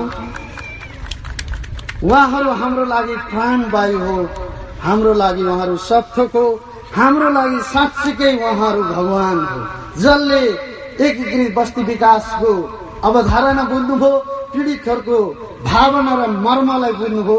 उहाँहरू साँच्चीकै भगवान हुनुहुन्छ जसले खुलेर साथ र सहयोग गर्नुभयो। पहिलो दोस्रो र तेस्रो बस्तीसम्म हामीलाई सहयोग गर्ने सम्पूर्ण सहरीदेहरूलाई फेरि एकपटक सल्युट टक्राउँदै राष्ट्र निर्माण तपाईँ हाम्रो अभियान। हिजो ध्रुव सुन्तली फाउन्डेसनको मात्रै नारा थियो। आज सिङ्गो देशको नारा बनेको छ। जुन चिज आज बर्दीवासले र बर्दीवासवासीले देखाउनु भएको छ। सम्पूर्ण प्ले कार्ड तुल ब्यानर गेट आदिमा जसरी सद्भावका नाराहरू आज बर्दिवासवासीहरूले लेख्नु भएको छ। राष्ट्रिय एकताको सन्देश अगाडि सार्नु भएको छ। यसले सिङ्गो देशलाई सन्देश यो दिएको छ कि राष्ट्रिय एकता र सद्भावका लागि त्यो सन्देश प्रवाह गरेको छ। जुन चिज हामीले खोजेका थियौँ र देशले पनि आज त्यही खोजिरहेको छ। आज सिङ्गो तराईबाट महोत्तरी जिल्लाको बर्दिवासबाट राष्ट्रिय सद्भाव र एकताको सन्देश प्रवाह भएको छ। आज जहाँ जहाँबाट हामीलाई हेरिरहनु भएको छ। अब साँच्चीकै देश एकताको सूत्रमा बाँधिनेछ। त्यसको अगुवाई भएर बर्दिवासवासीले आज त्यो प्रेजेन्टेसन दर्शाउनु भएको छ देखाउनु भएको छ। सम्पूर्ण बर्दिवासवासीलाई हृदयदेखि नमन र आभार व्यक्त गर्न चाहन्छु। हामीले पटक पटक जिन्दाबाद मुर्दाबादका नारा लगायौं तर विकासका नारा कहिले पनि लगाएनौँ आज बर्दिवासले विकासको नारा लगाएको छ। यहाँ हामी कोही मधेसी छैनौँ कोही पहाडी छैनौँ। यहाँ त हामी मात्र नेपाली छौँ। हामीले मानवता पनि बिर्सिँदै गएका छौँ। कतै दुर्घटना हुन्छ तर हामीलाई सेल्फी खिच्न हतार हुन्छ। फेसबुकमा चढाउन र लाइक बढाउन हतार हुन्छ। कहिले हामीले विकासका लागि सेल्फी खिचेनौँ। विकासका लागि आवाज उठाएनौँ किनकि हामी कहिल्यै पनि नागरिक भएनौँ। हामी त सबै पार्टीका मात्रै भयौँ। यो दल उदल बहुदल निर्दल। अब हामी सबैजना देश बनाउने भने पटक नागरिक बन्न आवश्यक छ। अब हामी नागरिक बन्नुपर्छ। हामीले त्यस्तो धेरै चमत्कारी र नौलो कुरा त केही गरेका छैनौँ। भिजन र नेतृत्व सिप भए धेरै गर्न सकिन्छ भन्ने उदाहरण देखाउन मात्र खोजेका हौ। आज हाम्रो सपना पूरा भएको दिन हो। हामी सँगै तीन करोड नेपाली जनता खुसी भएको दिन हो आज। हाम्रो छाती मात्र होइन सम्पूर्ण आमा बुवा दाजुभाइ दिदीबहिनीहरूको छाती गर्वले ढक्क फुलेको दिन हो आज। सबैले आज मनन गरिरहनु भएको होला। हाम्रो देश हामीले नै बनाउन सक्छौँ र एक दिन हामीले कल्पना गरेको नेपाल साँच्चीकै बन्छ। हामीलाई विश्वास छ फुल जस्ता यहाँका मुसर बालबालिकाहरूको आँसुमा सदा खुसी फक्रिरहनेछ जुन जस्ता यहाँका आमा दिदीबहिनीहरूको अनुहारमा दीप्ति चहकाइरहनेछ यहाँका बुवा आमा दाजुभाइहरू बस्तीको विकास र समृद्धिका लागि एक गठा हुनुहुनेछ। कलिलै उमेरमा विवाह गर्न बाध्य चेलीहरूको आँखामा दाइजो र दुर्व्यवहारको आँसु होइन शिक्षाको हाँसो छाउनेछ। अभावले थिएका मजेरीमा वास्तविक सुख छाउनेछ हामीले त बस्ती निर्माण गर्यौं। आय आर्जन सिप विकासका लागि वैज्ञानिक प्रविधिबाट नासले आफ्ना कार्यक्रमहरू अगाडि बढाउने कुरा र अठोट र त्यसको घोषणा पनि गरिसक्नु भएको छ। अब हामी मात्रै होइन। सिङ्गो बर्दिवास छ। सिङ्गो बर्दिवास मात्र होइन।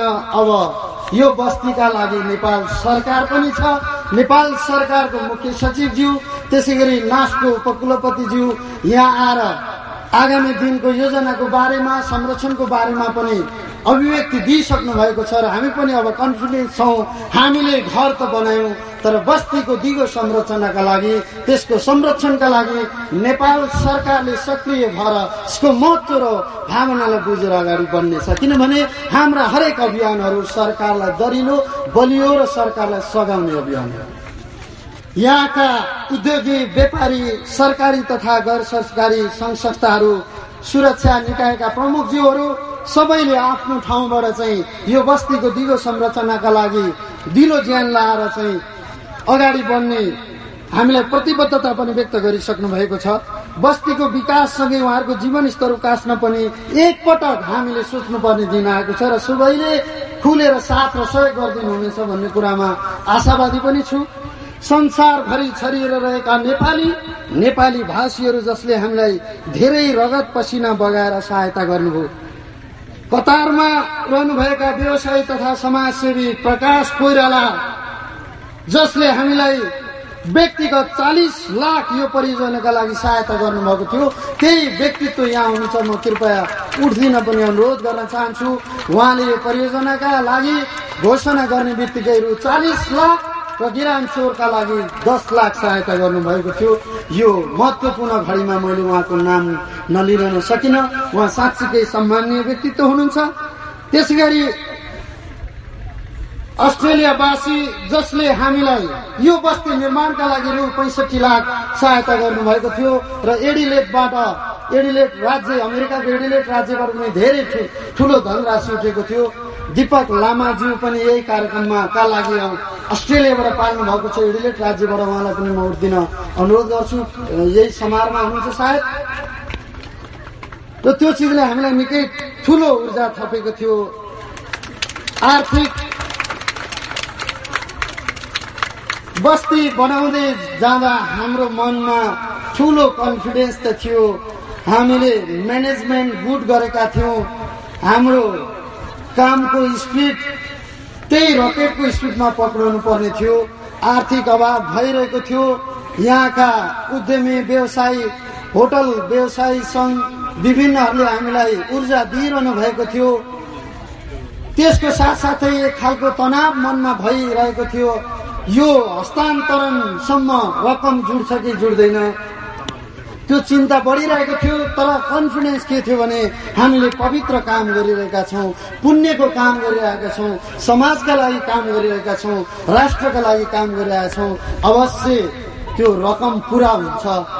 नभन्दै परियोजना हस्तान्तरण गर्नुभन्दा दस दिन अगाडि मात्रै अमेरिकाको मेनोसेटा मेनेसोटा राज्यमा बसोबास गर्ने सम्पूर्ण नेपालीहरूको संस्था नेपाली कम्युनिटी इन मिनेसोटाले रु दुई करोड दस लाख रकम हामीलाई फिल्मे आएर हस्तान्तरण गरे पश्चात हामीले अनुमानित गरेको रकम पुरा भएको थियो। म एकपटक सम्पूर्ण अमेरिकाको मिनेसोटा राज्यमा रहनुभएका सम्पूर्ण नेपाली दाजुभाइ दिदी बहिनीप्रति आभार व्यक्त गर्न चाहन्छु धन्यवाद दिन चाहन्छु। त्यसै गरी कोरियाको राष्ट्रप्रेमी स्वतन्त्र नागरिक अभियानबाट अमेरिकाको बोस्टन राज्यबाट कुवेत लगायतका विभिन्न देशहरूमा बाट जहाँ जहाँ नेपालीहरू हुनुहुन्छ। जसले हामीलाई खुलेर साथ र सहयोग गर्नुभयो। सहयोग सानो ठुलो हुँदैन। यी महत्वपूर्णहरू सहयोगहरू थिए। हुन त सहयोग गर्ने मानिसहरू सबै समान हुनुहुन्छ हाम्रो लागि। जुन मैले यहाँ व्यक्त गरेँ अन्यथा अर्थ नलागोस्। मेरो लागि सम्पूर्ण भगवान हुनुहुन्छ सहयोगी मनहरू। जुन जुन देशमा हुनुहुन्छ सबैले उत्तिकै साझा सहयोग गर्नुभएको छ। हृदयदेखि उहाँहरूप्रति आभार व्यक्त गर्न चाहन्छु। देशमा स्थानीय तहको निर्वाचनको चलपल बढिसकेको छ बढिरहेको छ। र यो ठाउँबाट जो निर्वाचित हुने जनप्रतिनिधि निर्वाचन पश्चात जनप्रतिनिधि हुनुहुन्छ उहाँले यो बस्तीको महत्वलाई बुझेर अहम भूमिका निर्वाह गर्नुहुनेछ भन्ने कुरामा विश्वास लिएको छु। यहाँहरूले त्यो उहाँ जो जनप्रतिनिधि यहाँ चुनिनुहुन्छ उहाँहरूलाई पनि एउटा दबाब दिनुहुनेछ। यो राष्ट्र निर्माणको अभियान हो जुन चिज बर्दिवासबाट सुरु भएको छ भनेर त्यो सन्देश प्रवाह गरिदिनुहुन्छ। हुन त उहाँहरूले यहाँ आएर यो फिल्ड हेरेर देखिसक्नु भएको छ। उहाँहरू पनि यो बस्तीसँग नजिक हुनुभएको छ। यसको महत्व र यसको भावनालाई बुझ्नुहुनेछ भन्ने कुरामा आशावादी छु। हाम्रो यो यात्रामा सघाउनु हुने नेपाल सरकार स्थित सम्पूर्ण सरकारी कार्यालयहरू बर्दिवास स्थित बर्दिवास उद्योग वाणिज्य सङ्घ होटल व्यवसाय सङ्घ बर्दिवास होटल व्यवसाय सङ्घसँग आबद्ध रहनुभएका सम्पूर्ण व्यक्तिहरू जो व्यक्तिहरू हाम्रो लागि निकै महत्वपूर्ण हुनुहुन्छ। मैले सम्मानजनक हिसाबमा सबैलाई धन्यवाद दिन चाहे। त्यसै गरी क्रसर उद्योग सङ्घहरू उद्योग व्यवसायीहरू बर्दिवास नगरपालिका र नगरपालिकाका कार्यकारी अधिकृतज्यू जसले हामीलाई महत्वपूर्ण सहायता गर्नुभयो इलाका प्रहरी कार्यालय बर्दिवास डिएसपी साहब जसले हामीलाई सुरक्षाका लागि अत्यन्तै मद्दत गर्नुभयो। त्यसै गरी सशस्त्र प्रहरी बल जसले हामीलाई हप्ता हप्ता दिनमा आएर श्रमदान गर्नुभयो। यहाँका महिला दिदीबहिनीहरू राजनीतिक दल नागरिक समाज सम्पूर्णको साझा प्रयासले आज एकीकृत नमुना मुसर बस्ती ठडिएको संयुक्त रूपमा सम्पूर्ण बर्दिवासवासीहरूलाई हृदयदेखि धन्यवाद र आभार व्यक्त गर्न चाहन्छु। र यो परियोजनामा सुरुदेखि हामीलाई सहयोग गर्ने क्विक भोलिन्टियर जसले गिरानचोरमा पनि हामीलाई निकै ठुलो सहायता गर्नुभएको थियो त्यसै गरी दारी ग्याङ सामाजिक सञ्जालको एउटा महत्वपूर्ण समूह बनेर अगाडि बढेको छ। त्यसै गरी रेडक्रस सोसाइटी लगायत बागमती सफाईका अभियन्ताजीहरू पनि यहाँ देखिरहेको छु जसले हामीलाई धेरै ऊर्जा दिनुभएको थियो। त्यो एउटा भाइब्रेसनको कारणले पनि हामीलाई त्यो ऊर्जा पटक पटक मिलिरहेको थियो त्यो सकारात्मक सोचको भाइब्रेसन थियो। र यो परियोजनासँग अनुराध दिन रात खट्ने मेरा फाउन्डेसनका सहकर्मी मित्रहरू र यो परियोजनाका प्रोजेक्ट म्यानेजर अर्जुन नेउपाने त्यसै गरी ओभरसियर इन्जिनियर सुपर सुपरभाइजर एवं सम्पूर्ण सहयोगी परियोजनासँग सम्बन्धित सम्पूर्ण सहयोगी महानुभावहरूलाई हृदयदेखि धन्यवाद आभार व्यक्त गर्दै आफ्नो घरको भन्दा मुसर दाजुभाइहरूको पीडा ठुलो ठानी अनवरत रूपमा खट्ने सम्पूर्ण मिस्त्री साथीहरू सम्पूर्ण ज्यामीज्यूहरू जो जो जुन जुन फाटमा रहेर काम गर्नुभयो खानेपानी विभाग त्यसै गरी विद्युत प्राधिकरण लगायत जो जसले आफ्नो ठाउँबाट सहयोगी बन्नका लागि तत्पर रहेर काम गर्नुभयो सबैलाई धन्यवाद।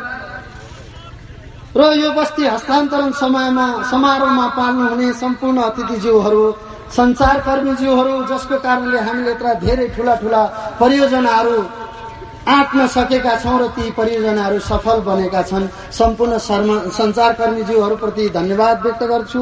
सम्पूर्ण गण्यमान्य प्रतिष्ठित सबैमा हृदयदेखि आभार प्रकट गर्दै फाउन्डेसनले आगामी गर्ने कार्यक्रमहरूमा पनि योजनाहरूमा पनि यसरी खुलेर साथ र सहयोग गर्नुहुनेछ भन्दै नयाँ वर्ष दुई हजार चौहत्तर सालको पावन अवसरमा सबैका लागि मङ्गलमय वर्ष बनोस्।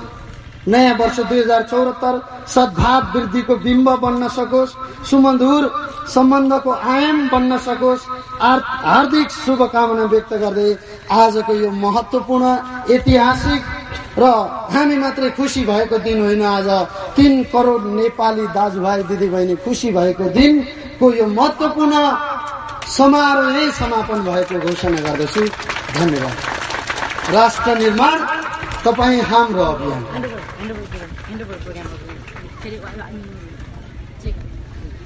कार्यक्रमको लगभग अन्त्यमा हामी आइसकेका छौँ। अन्त्यमा एउटा सरप्राइज त होइन। सरप्राइज अघि नै हामीले बताइसकेका छौँ के हो भनेर।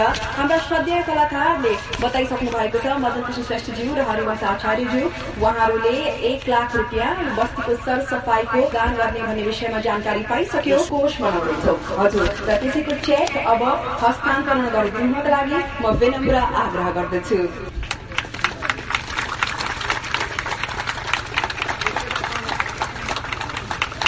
अत्यन्तै पुण्य कार्य नयाँ वर्षको प्रथम दिन लाग्दैछ। यो वर्ष नेपालका लागि अत्यन्तै फलदायी साबित हुनेछ। हजुर धेरै धेरै धन्यवाद। लगायत भर्खरै मैले एउटा चेक पाएको छु जसमा रु पच्चिस हजार भनेर लेखिएको छ। यो चाहिँ रिदम म्युजिक एन्ड स्पोर्ट्सको तर्फबाट रहेको छ। नयाँ वर्षको शुभकामना। साथ साथमा चाहिँ यो बस्तीमा विशेष गरेर उहाँहरूले गणना गर्नुभएको रहेछ। एउटा सिरानी र एउटा तन्नाको लागि भनेर सो म यहाँलाई हाम्रो श्रद्धेय बद्रुषी दाई र हरिवंश दाईलाई चाहिँ यो चेक पनि उहाँलाई हस्तान्तरण गरिदिन म हार्दिक अनुरोध गर्दछु। हजुर सरसफाइका लागि भनेर दीपक लामाजीको अस्ट्रेलियाबाट हुनुहुन्छ। उहाँले मेरो हातमा देखिरहनु भएको छ पचास हजारको रकम। उहाँलाई पनि ठुलो ताली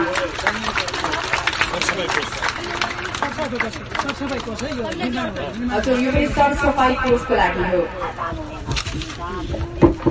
हजुर यहाँले सरप्राइज भने जस्तै म पनि एउटा अफ्रिकामा काम गर्ने नेपाली नागरिक हुँ। र हाम्रो सीतारामजीले भन्नुभए जस्तै नागरिकको तर्फबाट जिम्मेवारी बोध गर्दै म नर्मदा आचार्य र मेरो श्रीमान डाक्टर रामजी ढकालको तर्फबाट एक लाख एक हजार एक सय एक रुपियाँ प्रदान गर्न चाहन्छु।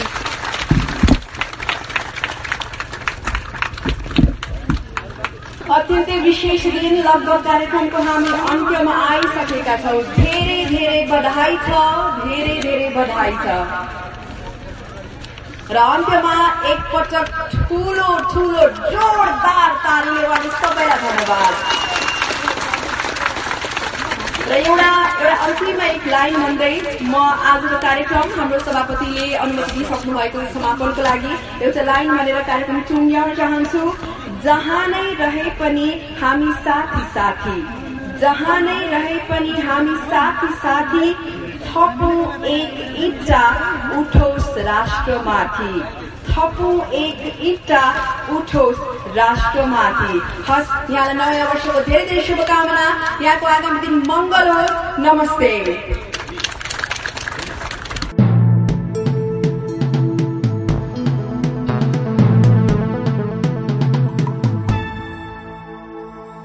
www.sabscast.com S-A-B-S-C-A-S-T dot com. Love and the Revolution.